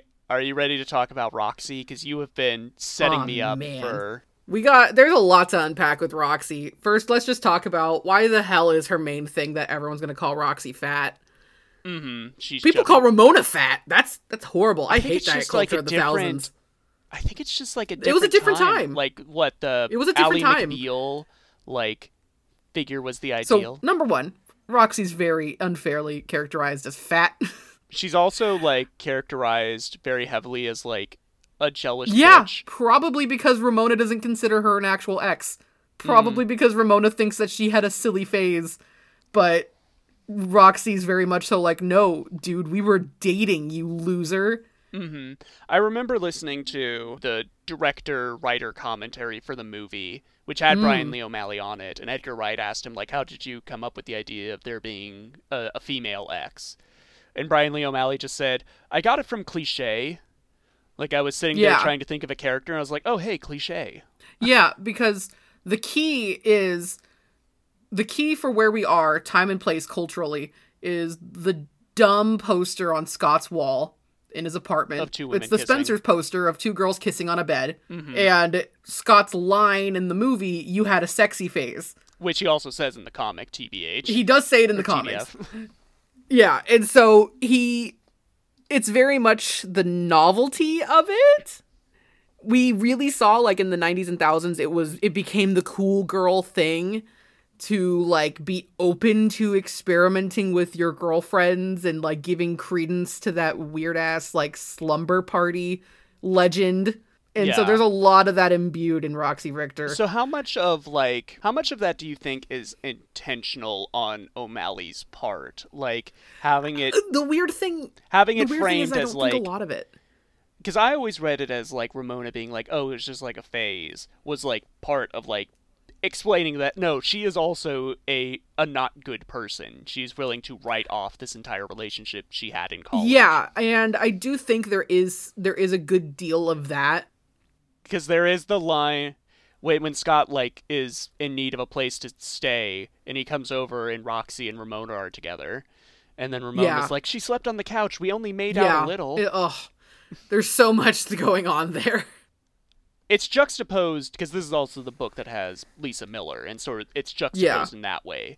They both crash on couches with their exes, and they're both jealous and but the whole thing is that then you realize oh like roxy and ramona went to college together they were roommates she like taught her how to use subspace yeah. None of that's It's- in the movie really, even though Mae Whitman as Roxy is great casting. she's terrific as roxy and there's like nothing for her to do they also do have the really weird weak spot that they've transposed from another part of the plot Yes, like the the weak spot on the back of her knee. That was Envy's That weak was spot Envy. that Scott's trying to tell Ramona about. In the movie, it's Roxy's weak spot that Ramona's telling him about, and it's kind of Yeah. a weird.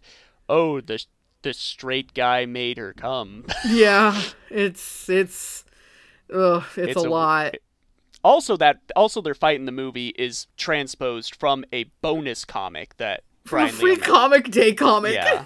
there's there's so much there's so many good ideas behind Roxy Richter. I just find her execution to be a little sloppy in both mediums.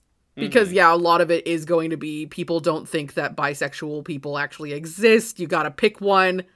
And Yeah. also, yeah, I think Ramona dismissing Roxy as like bi curiosity is showing that she is a flawed person, but in the movie it's made even worse because Ramona already doesn't have a character.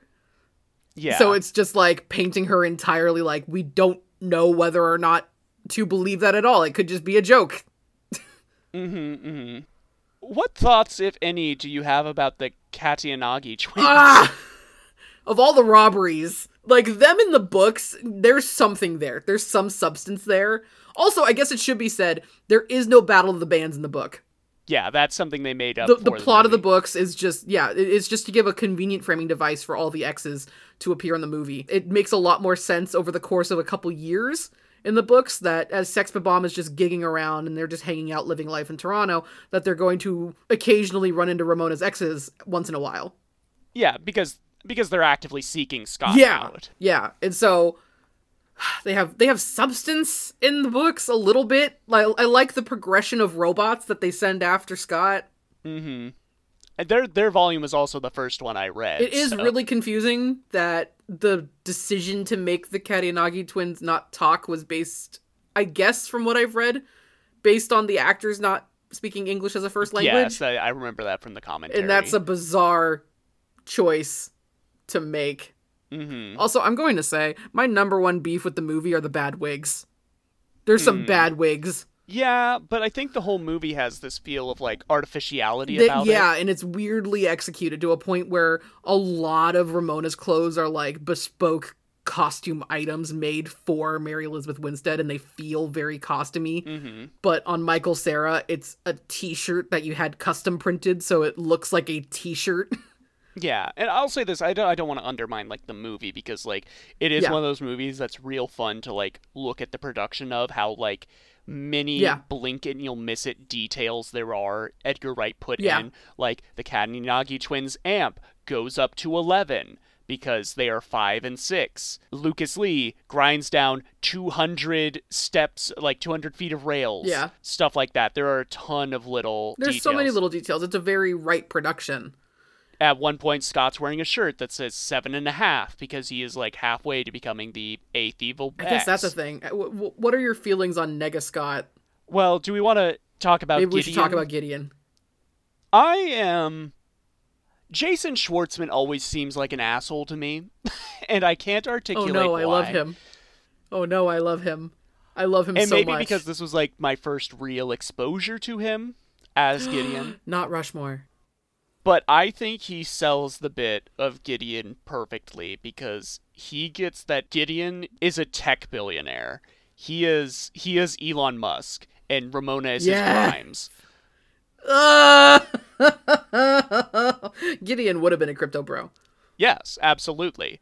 He made his money selling emotional warfare. Yeah, that's not in the movie at all. They they literally make it a mind control chip, which is even creepier.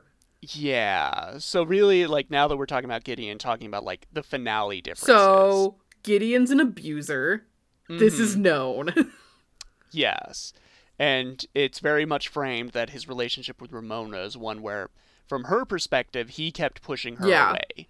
But the moment she was gone, he was all obsessed with her, got drunk one night, and posted a rant on Craigslist, and got contacted by the other six evil exes. oh gosh, yeah. The the the drunken Craigslist ad works a lot better than like I went out and I found all of the exes to come after you to keep you from having more boyfriends. Again, like it's It's incredibly possessive. Like even at that point in the in the comic, he's like in a relationship with Envy, but he even says like, "You're just a doll for me to dress yeah, up." like he's an actual creep loser asshole. Mm-hmm. And then In in both iterations, very well translated. again, the comic goes that extra step of having it be like, there's the moment where Ramona's like, "You kept pushing me away, asshole. Like I was ready to go into this relationship, but you were just being creepy and distant." And Gideon's Yeah. like, "What? No, I wasn't." And it's like you get the same flashback camera as you get for Scott when he's like willfully forgetting things. Yeah, where they're literally prancing through a field of flowers. mm-hmm. And Ramona's like, You're so cool. Yeah. And that's how Gideon remembers it. But it even goes an extra step further beyond that extra step. And you find out that he's not just pushing Ramona away so that she'll keep coming back. It's so that someday he'll be able to add her to his collection of exes that he keeps cryogenically frozen under the Chaos Theater. That was always the weirdest bit of the comic for me because I never quite understood it. That Gideon has six, his previous six girlfriends. They have broken up with him, but he has cryogenically frozen them to rethaw at a point where they are ready to date him again. I mean, they just. or he's a it's a serial collector. Or maybe it's a thing of like they are not allowed to move past him. They are frozen in Yeah. time, still in a relationship with him. yeah, what, what whatever the reading may be, I always took it as this isn't the first time Gideon has done this to someone. He is a serial abuser and will continue to co- build his collection. Yeah. How do you feel about when we see inside Ramona's head? So that was supposed to be like the influence of Gideon, from what I understand. Again, Yeah. like the glow is really weird. It's not well explained. It might be the weirdest executed element in the comics yeah. that Gideon uses emotional warfare to influence people. the glow traps you in your head and oh, Yeah. only lets like your worst aspects come out. And I don't know, it's a really labored like metaphor, if at all. Yeah, it's really it's really a multi-step process. And you can see that yeah, Scott walks into Ramona's subspace and sees that like in her mind she is subservient to Gideon and it, it really is clear of like she they kind of sell it as she's really hung up on him, but to me it just looks very clear of I cannot escape this man. I literally cannot. My favorite my favorite thing is you named your cat after yeah, me. I just feel really bad for Ramona every time I think about it. Mm-hmm. And I've always seen it as like Gideon is the reason Ramona has this like mysterious reputation. She's because because people who talk about her like oh she's super intense she's lived all these lives and I'm sitting here being again being like she's 23 she has maybe gone to like a handful of concerts and moshed in a mosh pit or something like that but then but Yeah. when she defeats Gideon then she just kind of becomes a normal person. He has, from what we can glean in the comics, he's just taken all of her energy basically out of her. hmm She, like, he's exhausted her entirely. Her coldness is a response to how deep she got in being infatuated with Gideon and being hurt by that.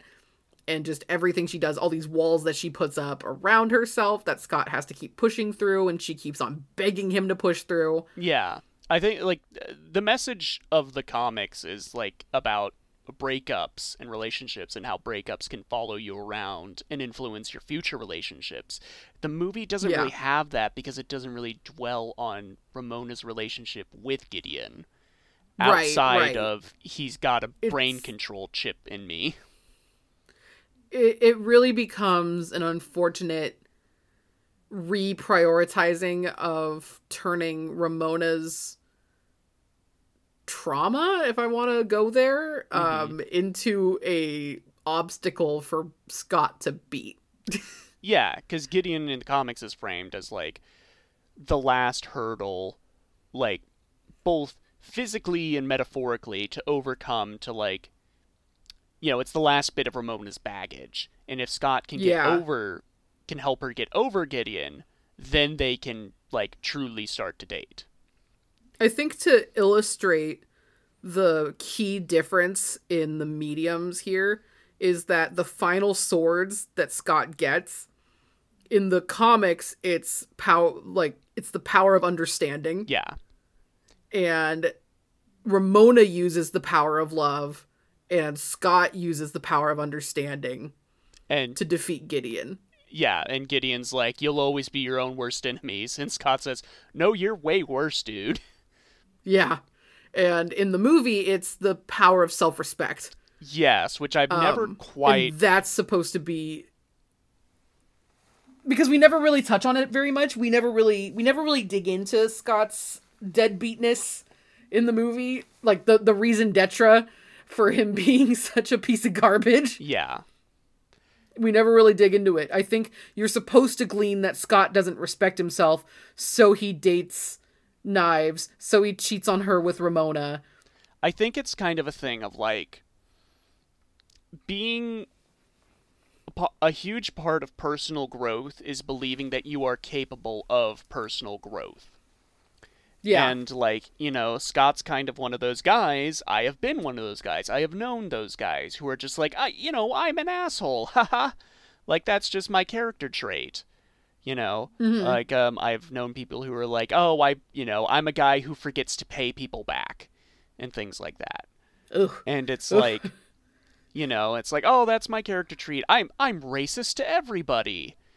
Ugh. And it's like, you know, part of moving past that, part of growing is recognizing that you can be someone better, you can be different. Yeah. And that's really hard for people to imagine. It may be possible for Yeah. you to imagine yourself like whatever not smoking, thinner, whatever, really physical things, Yeah. but personality changes are so hard to comprehend because it means changing your whole worldview. And that's yeah, yeah, a huge and I, part I feel like that touches on it's a huge part of Scott's revelation is believing that he is capable of change. He is capable of being better, and that's kind of what the power of self-respect is and power of understanding are supposed to represent. Mm-hmm. Uh, TBH, it wasn't until this reread that I realized that oh, the, the sword he gets in the comics is the power of understanding. I always thought it was the power of self-respect. yeah, Um, but it really is like finding out that Gideon is not actually like Gideon's not actually a good person. Gideon's not actually a decent person. He's Yeah. actually a terrible person who's terrible at relationships and has to manipulate his way in and out of them. and Scott sort of realizes that that's the moment he realizes, like, I have been awful in all of my relationships. He has a flashback to every Yeah. breakup he's had. Um, yeah. And he understands, like, no, this is who I could be. I need to be better. Yeah, and even beyond that, like it kind of touches on again that key difference of the endings is like the confrontation with Negascott happens before all of this in the comics. Mm-hmm. Like Ramona's gone, she's with her dad. Scott goes into the woods. Yeah, With with, Kim. Kim. has a Skywalker moment. Yeah. Well, he's he, he tries to restart his relationship with Kim, and she's like, "No, you you were a dick to me. I'm not going to Yeah. fall back on this." Kim is reasonable. Yeah.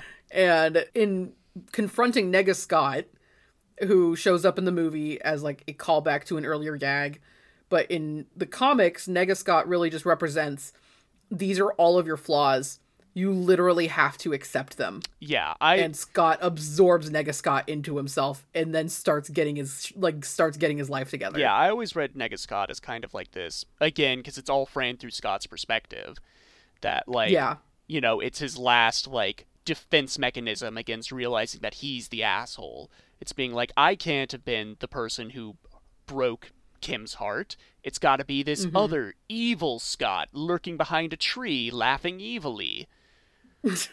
but Like he's literally there. yeah, um, I love that. and then he he has a fight, and he's like, once I defeat him, like things can go back to normal. But he doesn't defeat him. He accepts him. He accepts that he is the asshole. Yeah, yeah. Um, and you know, the movie, the movie doesn't have that.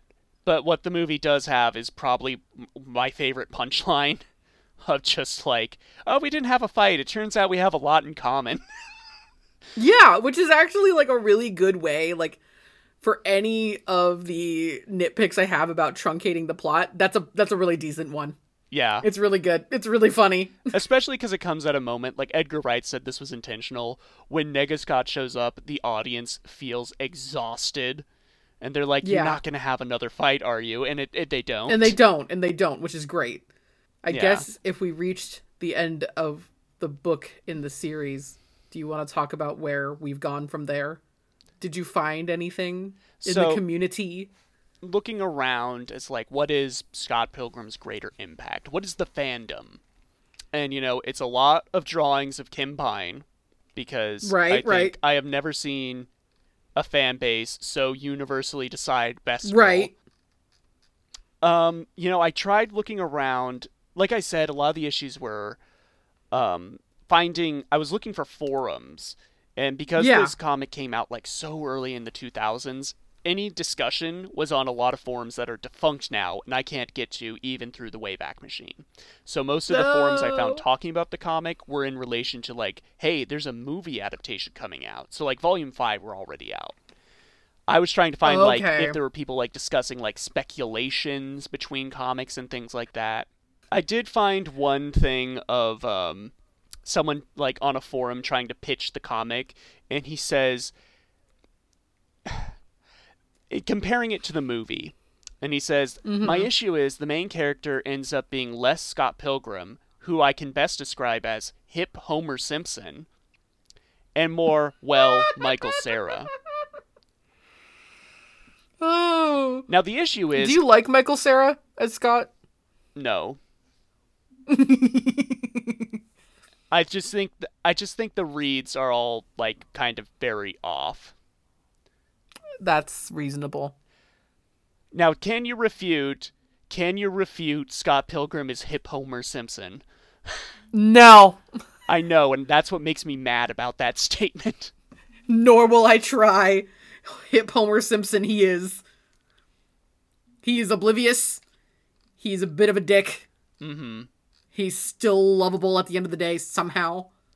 Yeah. Once he gets his shit together. Um, and I combed through a lot of like one to three star reviews on Letterboxd. I saw a lot of people saying that this is like incel fiction or the the pinnacle of inceldom, and I absolutely don't see that. Unless you I have don't a understand really that. I surface level understanding of what like incel culture is. Someone would culture. really have to sell me on that.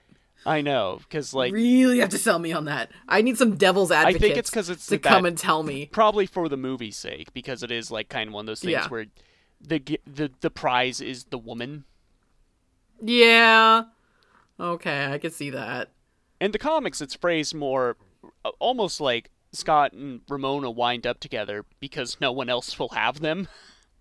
Mm-hmm.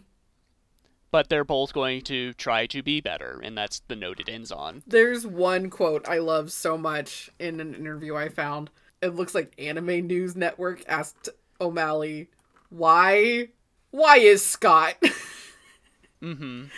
and he basically explains that he based Scott off of like shonen Yeah. animes and like, oh, well, they're really dumb and hard headed to begin with, and then they learn valuable life lessons as they progress. Mm-hmm. And I love that, but also at the same time, I'm thinking, Bryan, this is a man in his 20s. I don't know. that- You you definitely I do remember like in seeing memes that are like the greatest life lesson I ever learned. All the great life lessons I learned were from Goku. Um I don't want to read the full thing, but the one Letterboxd I sent you where the person is like Mario is not obscure. Mario is not tasteful. Mm, and I love it's, that one this so movie much. erases alternative gamer identities. Do you think the movie's too gamery? I think it's just gamery enough because that's what the, Yeah. the comic is. Thank God. Okay, that's pretty much where I am. Yeah, like Oh, oh, oh. I guess I was going to ask. For other work, did you did did you read Lost at Sea, Bryan Lee O'Malley's no, first book? I tried to find it, but it wasn't available at any of my local bookstores. I read Seconds. Okay, how was Seconds? Seconds is definitely like you can tell Bryan Lee O'Malley has like grown up, and now he's like writing Okay. about different experiences. The main character of Seconds is 29, Okay, okay and I was okay. like, yes, slightly older than me. you have something to look forward to. and it's about a much more like grown it's it's about finding determining where you're going to be in your 30s whereas Scott Pilgrim is about like finding out who you are in your 20s Exactly. um it's a very it's like one volume. It's like not an ongoing thing. It is a complete story. Um much like Scott Pilgrim it kind of like feel leaves me with a like that feeling of like bittersweet i'm not going to fully understand this until i have lived this Okay. Yeah. I, I recommend Seconds. Seconds is also getting a movie Okay. adaptation. Ooh. Bryan, uh, not uh, Bryan Lee O'Malley. Edgar Wright is writing the script. It's going to be directed by Blake Lively. Really? Mhm. Okay. Okay. That's okay. her directorial debut. I guess uh, that does give me something else to look. Scott and Ramona do appear in Seconds. They're in the background having a double date with Stephen and Joseph. Speaking of background Uh huh. and Stephen and Joseph, Okay. you um tasked me with looking for fics, and um I was wondering which I got very distracted. I was wondering which Evil Ex is most like redeemed by the fan base. oh, none. They don't care. Okay. they don't care as far as AO3 goes. Um, because right after, like, I always sort by kudos. You can give, you can give kudos on AO3, Mm-hmm. and top kudos for the fandom is um something Yandere Tunes X Reader headcanons and scenarios. What are these words It you has, just like- said to me? Two hundred and seventy-seven thousand words. 162 sections. What? yandere si- like just yandere si- scenarios with with like a like with a reader facsimile and like let me let me So just it's- wander over yonder has been hotel sing So the idea is it's like reader slash character fics, but it's all the characters being a yandere. yeah And they have Yeah. one for which Scott Pilgrim girl? Is it Knives? It's just scott being a yandere which is a terrible Scott's character the reading. yandere. Huh. Yeah, I can't see that really. Yeah, and that's my huge thing is that a lot of these fics that I did find really do not understand Scott as a man. Mm-hmm. But the best fic that I found in here, literally, is it's called "Listen to Bands That Don't Even Exist Yet." It was written in 2010, I like the I like that title. and it's 10,000 words of just how did Stephen and Joseph end up together. okay. and it's this gr- and it's written so well they actually stylize it so that joseph just he speaks in tiny font Yeah.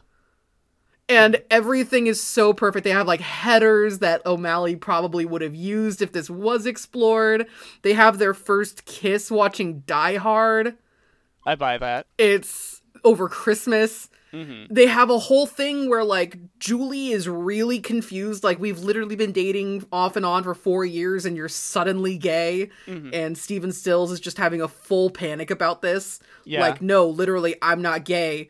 And the author has written Joseph as knowing he was gay since he was like eight years old. Yeah. And so this whole like imposter syndrome. And finally, Kim is like the winner of the whole fic, where she sits like he comes and visits her at the video store that Kim works at that is never shown in the movie. Mm-hmm. And is like, what would you do if I was gay? And finally, finally, Kim is like, you do know that none of us would care, right? yeah. and she's the voice of reason that pushes Stephen Stills to go chase after Joseph, their music producer friend. And it's so great. Like literally it just ends with Scott getting into the fight with the Katayanagi twins. Hmm. Where they're making the band with like their friend Cole in the background. yeah. It's a canon compliant fic. I like I like this. I like the sounds of this. It's so cute. It was actually cute. And that was something that was really surprising to me. Yeah. Like I was going to say the only other thing I've really noticed as a trend is people like redrawing Scott Pilgrim like panels but having different characters. Yeah. Like I've seen a lot of like Mary Jane Watson and Peter Parker as Scott and Ramona. Like she's her saying, "You're the nicest guy I've ever dated," and him replying, "That's kind of sad." That's really sad. it's just again my huge thing, and I think what the impetus of, of this episode was was really weird readings, Just like really weird surface readings of of Scott Pilgrim as a as a property. yeah, it's like when I see all these like incel like takes, like, "Oh, this is Scott Pilgrim is the ultimate incel." And things like that, or this movie like promotes like toxic masculinity and stuff. I'm just kind of like, I feel the same way as.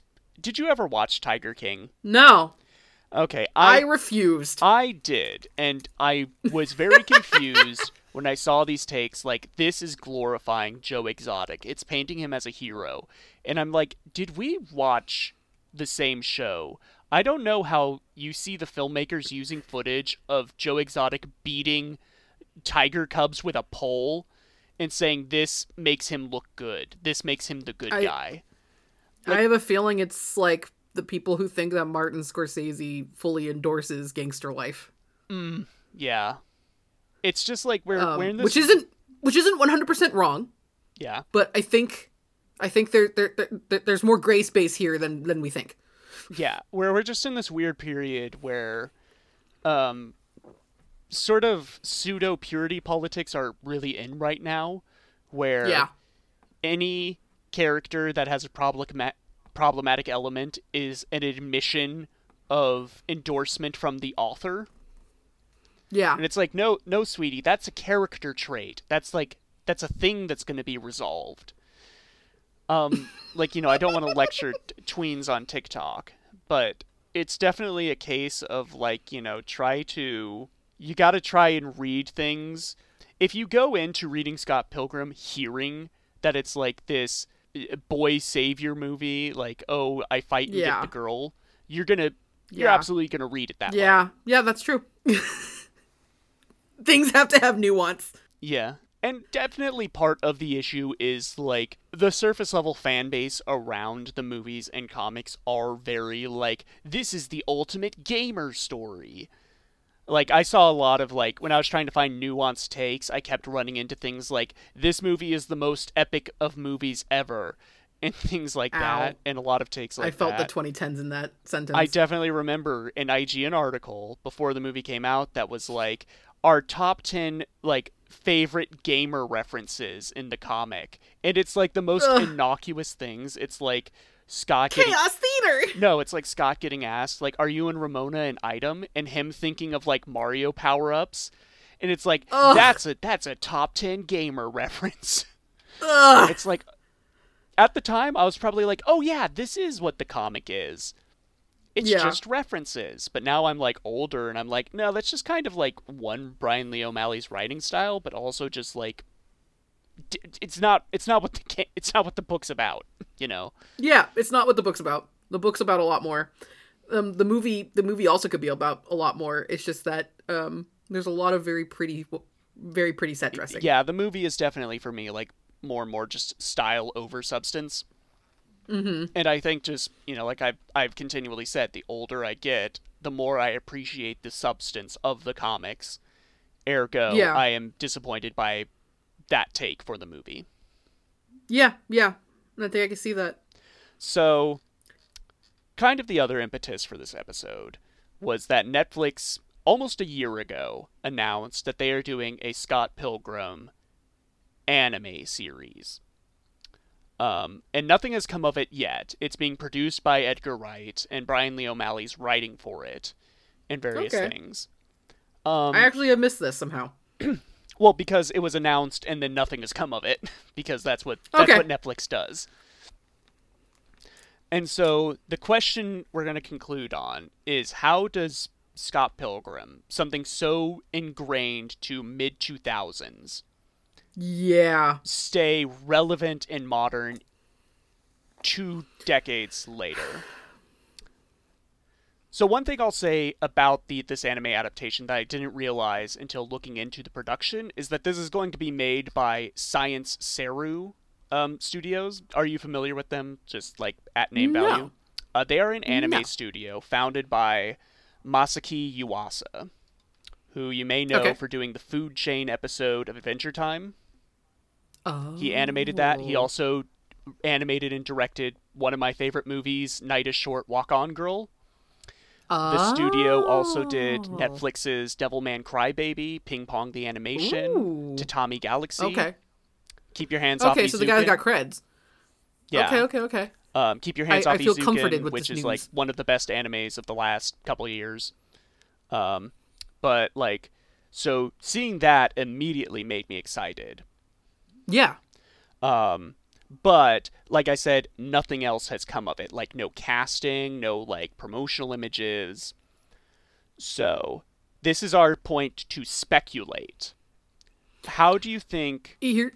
the story is going to change? My assumption is that they're probably going to do it all in one season. Does that seem mm-hmm. off base? Like I'm thinking No, 13, that seems right. 13 episodes, two episodes of volume, and then like maybe an extra one to fit in some like in between. No, that sounds right. I've seen other people that are like doing 10 episodes of volume, and it's like, guys, these books are ultimately pretty damn short. Yeah, there's there's honestly a lot of it's dedicated to um there's a good amount of the books that are dedicated to scenery. Yeah. Set like just Establishing setting shots. scenes. A lot of that. Like you get a lot of atmosphere in the books. So that takes up a good chunk of it. What I'm really hoping is that because we are having such a revival, we are having such a renaissance of rediscovering and glorifying and romanticizing mid 2000s. Mm-hmm. Like we did Y2K, we're working our way through the mid thousands. We're starting to see 2010s come up in trend cycles. Yeah. Capitalize on that, use it as a springboard to wink at the things that may be weird or like might give people the ick. I think like the first, the immediate thing my mind comes to is just chains knives Chau to a college Yeah, freshman. make her 18 in college. almost like n- very little of value is lost. The most you get is losing that admittedly intentionally creepy moment where Scott learns she's 18 and is like, "Hey, do you want to have casual sex?" Yeah, which is a hilariously horrifying moment that they do do in the comics because it is clear that Knives has she has developed enough of her frontal core of her brain Yeah. to understand that no, she's not interested in Scott anymore. She doesn't need him. Yeah, for context, that happens in the very last volume and it's Like kind of the like last it is volume. absolutely It's her closure. as Scott's low point. Yeah, like Scott is trying and Knives is moving on Yeah. rightfully. So I think just making her 18, you immediately wash aside a lot of people's issues. Yeah. um, like surface level issues. I think. Yeah. Do you see anything? Because this is being produced and written by Bryan Lee O'Malley, and he has always said like there are issues I have with the story, particularly the the endings not being as fleshed out as I want. Like he's always said, his explanation with the glow has come across as half-assed. Mm-hmm. Do you see them I like? think a lot of that is going to take influence from the Wright adaptation. Hmm. I think we might end up seeing more brain chippy things, or we might end up seeing very clear allusions to the glow as early as like episode two. Yeah. Like I don't think this is going to be a very faithful. Well, not wholly It's hard to say. More faithful than the Yeah. movie. Like I if- think it's going to be one of those adaptations that has now circled back and is going to reincorporate the very famous adaptation. Not Hmm. unlike Hairspray, not unlike the producers. Yeah. Like uh, uh, the litmus test is definitely going to be will it have Lisa Miller and how much of a Will it have Lisa? is yeah. she gonna have? Yeah. Like how big of a role is Todd going to be? Like how pivotal is his is his confrontation going to be? Do the Katayanagi twins get anything to do? Because they also have this part that because the Katayanagi twins don't talk in the movie, we don't get them influencing Ramona into falling back from her progress. Yeah, because there is like Like where they are actively they're actively trying to pull her back to Gideon. Mm-hmm. yeah. Do- I, I I- I'm interested. I'm interested in a in a in an anime adaptation of Scott Pilgrim. I, I, more than anything, I just want to know how it would be Do you think adapted. they're going to move like the time frame up? as far as setting. do you or think they're gonna like it's gonna be modern? no, not at all. Again, the thousands are having a huge revitalization. Mm-hmm. We got to capitalize on that while we can and make it hip for the kids. It's also Um, kind the of of kids want to see flip phones. It's one of those stories that doesn't really work if people have smartphones and are in Nope. constant contact. Yeah, There are there are entire sections of multiple volumes where Scott's just like playing phone tag with people because they don't have caller ID. yeah. And then like literally people making calls from payphones. Like it is a whole thing. You have to have people rely on phones, mm-hmm. landlines. Um, since like I swear this is not like a whole thing for me, but I think it is something interesting to speculate about, especially with some very recent high-profile adap- like streaming adaptations. Do you see them diversifying the cast? I think that depends on who. I think it depends on who that would be. I don't see them realistically doing it to Scott and Ramona. no. I could see it realistically happening possibly to some of the supporting cast. But I do not again when you see when you say Canada, a lot of Americans still really like lean on the homogenous idea of Canada in our eyes because we're stupid. Mm-hmm. Um again, Canada propaganda is very effective and very strong. Yes. Um, so we are. I, I don't see them realistically getting anybody. I if we see the happy avocado, we will get to actually see people of color. mm-hmm. The place where Stephen Stills works. Yeah, because that was something I noticed in Seconds, is that Bryan Lee O'Malley kind of made it almost a point to make that cast very diverse. So if this is something where he's like going back with like, you know, trying to correct issues he's made, because Bryan Lee O'Malley like puts his money where his mouth his mouth is when it comes to like being an ally about things. yeah, yeah.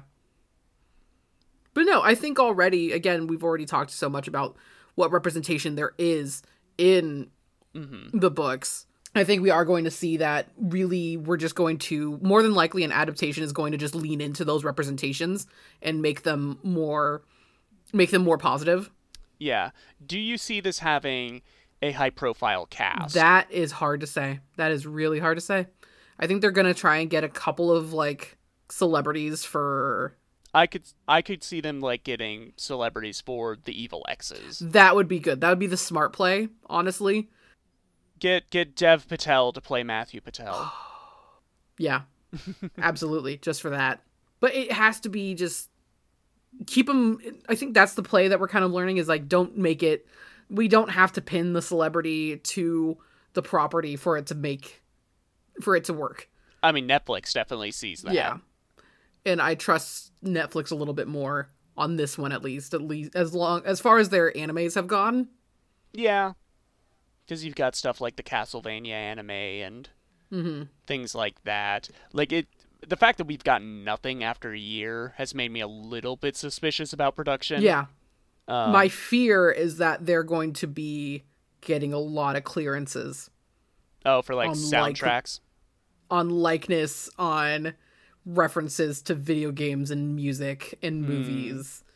yeah. I think a lot of references are going to be made because again, we kind of um flanderized Scott Pilgrim into being reference material. Mm-hmm. And so I think a lot of it, it my worst case scenario is that it's getting tied up in legal issues, trying to clear a lot of clear a lot of permissions. Yeah, definitely learning that it's being made by Science Saru put me like had a lot more faith. Um, it, uh, like I said, they did an adaptation of a uh, Tatami Galaxy, and if you've ever read that, that is very like Scott Pilgrim equivalent, just shifted to from Canada to Japan. Mm-hmm. and so that that gave me a lot of faith that this will be um, at least faithful to the tone and intent more so than the movie did. I think so. So as we're winding down here, do you have final thoughts? Honestly, I found this to be a really, um, as an overall experiment of going back down memory lane. Um, this has been really rewarding as far as reading the material and watching the material just as a fully developed adult. Yeah, it's one. It's definitely a Getting to look back.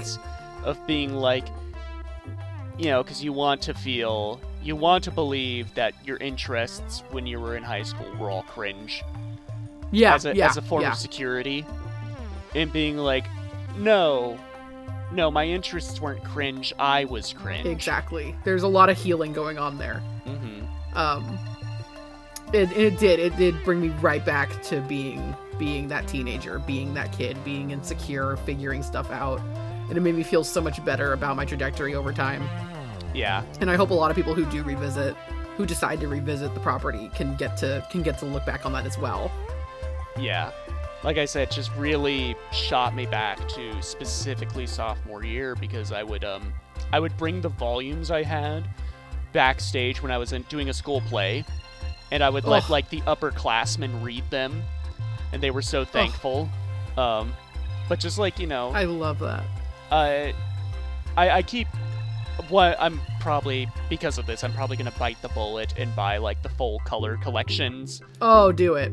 Um, but one of the things I like about the original volumes is that Bryan Lee O'Malley like hides so many things in like the like the the disclaimers at the very start. He'll say like you know no no resemblance to actual ninjas living or dead is like entirely coincidental or things like that or or um you know at the very back his like little music recommendations like this is the Yeah. mixtape I listened to when writing this like you know again it's like one of those things where it's like the first time I felt like I was really for lack of a better word developing like a parasocial relationship with an author Oof.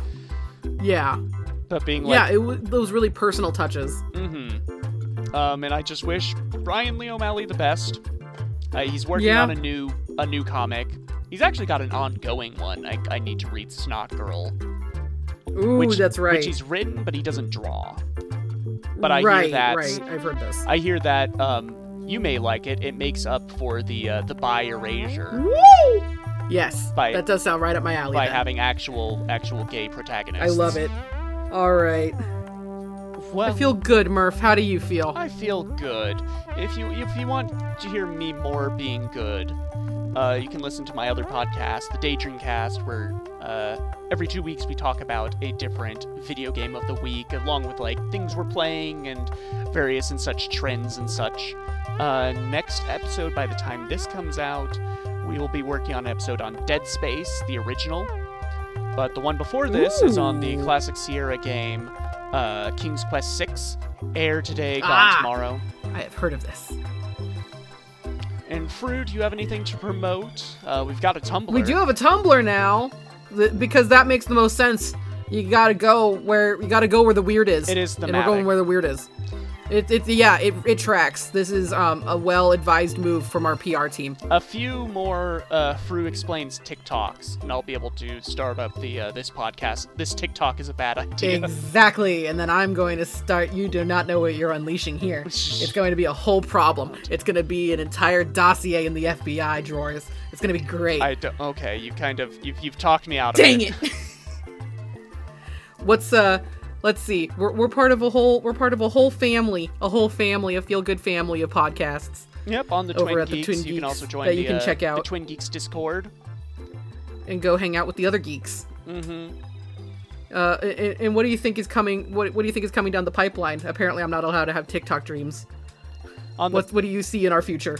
in our future, uh, you know, we kind of play it by ear. We need to, uh, in in March, the holiday is St. Patrick's Day, so we'll find something appropriate for that. Join us for our um, March Madness bracket of um, cereal mascots. I don't. You, Froo. I've ne- I've never liked cereal. You don't like cereal. Yeah. you don't like cereal as a as a concept. I've never liked cereal. I don't like cereal. I don't like soup. I don't like oatmeal. You don't like soup. If it's like the texture of vomit, I don't like it. Why is this?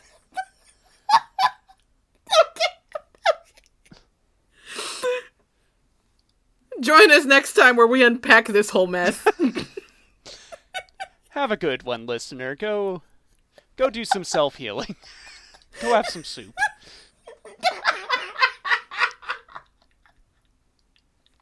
All right, I'm going to stop recording now. I'm gonna stop it there.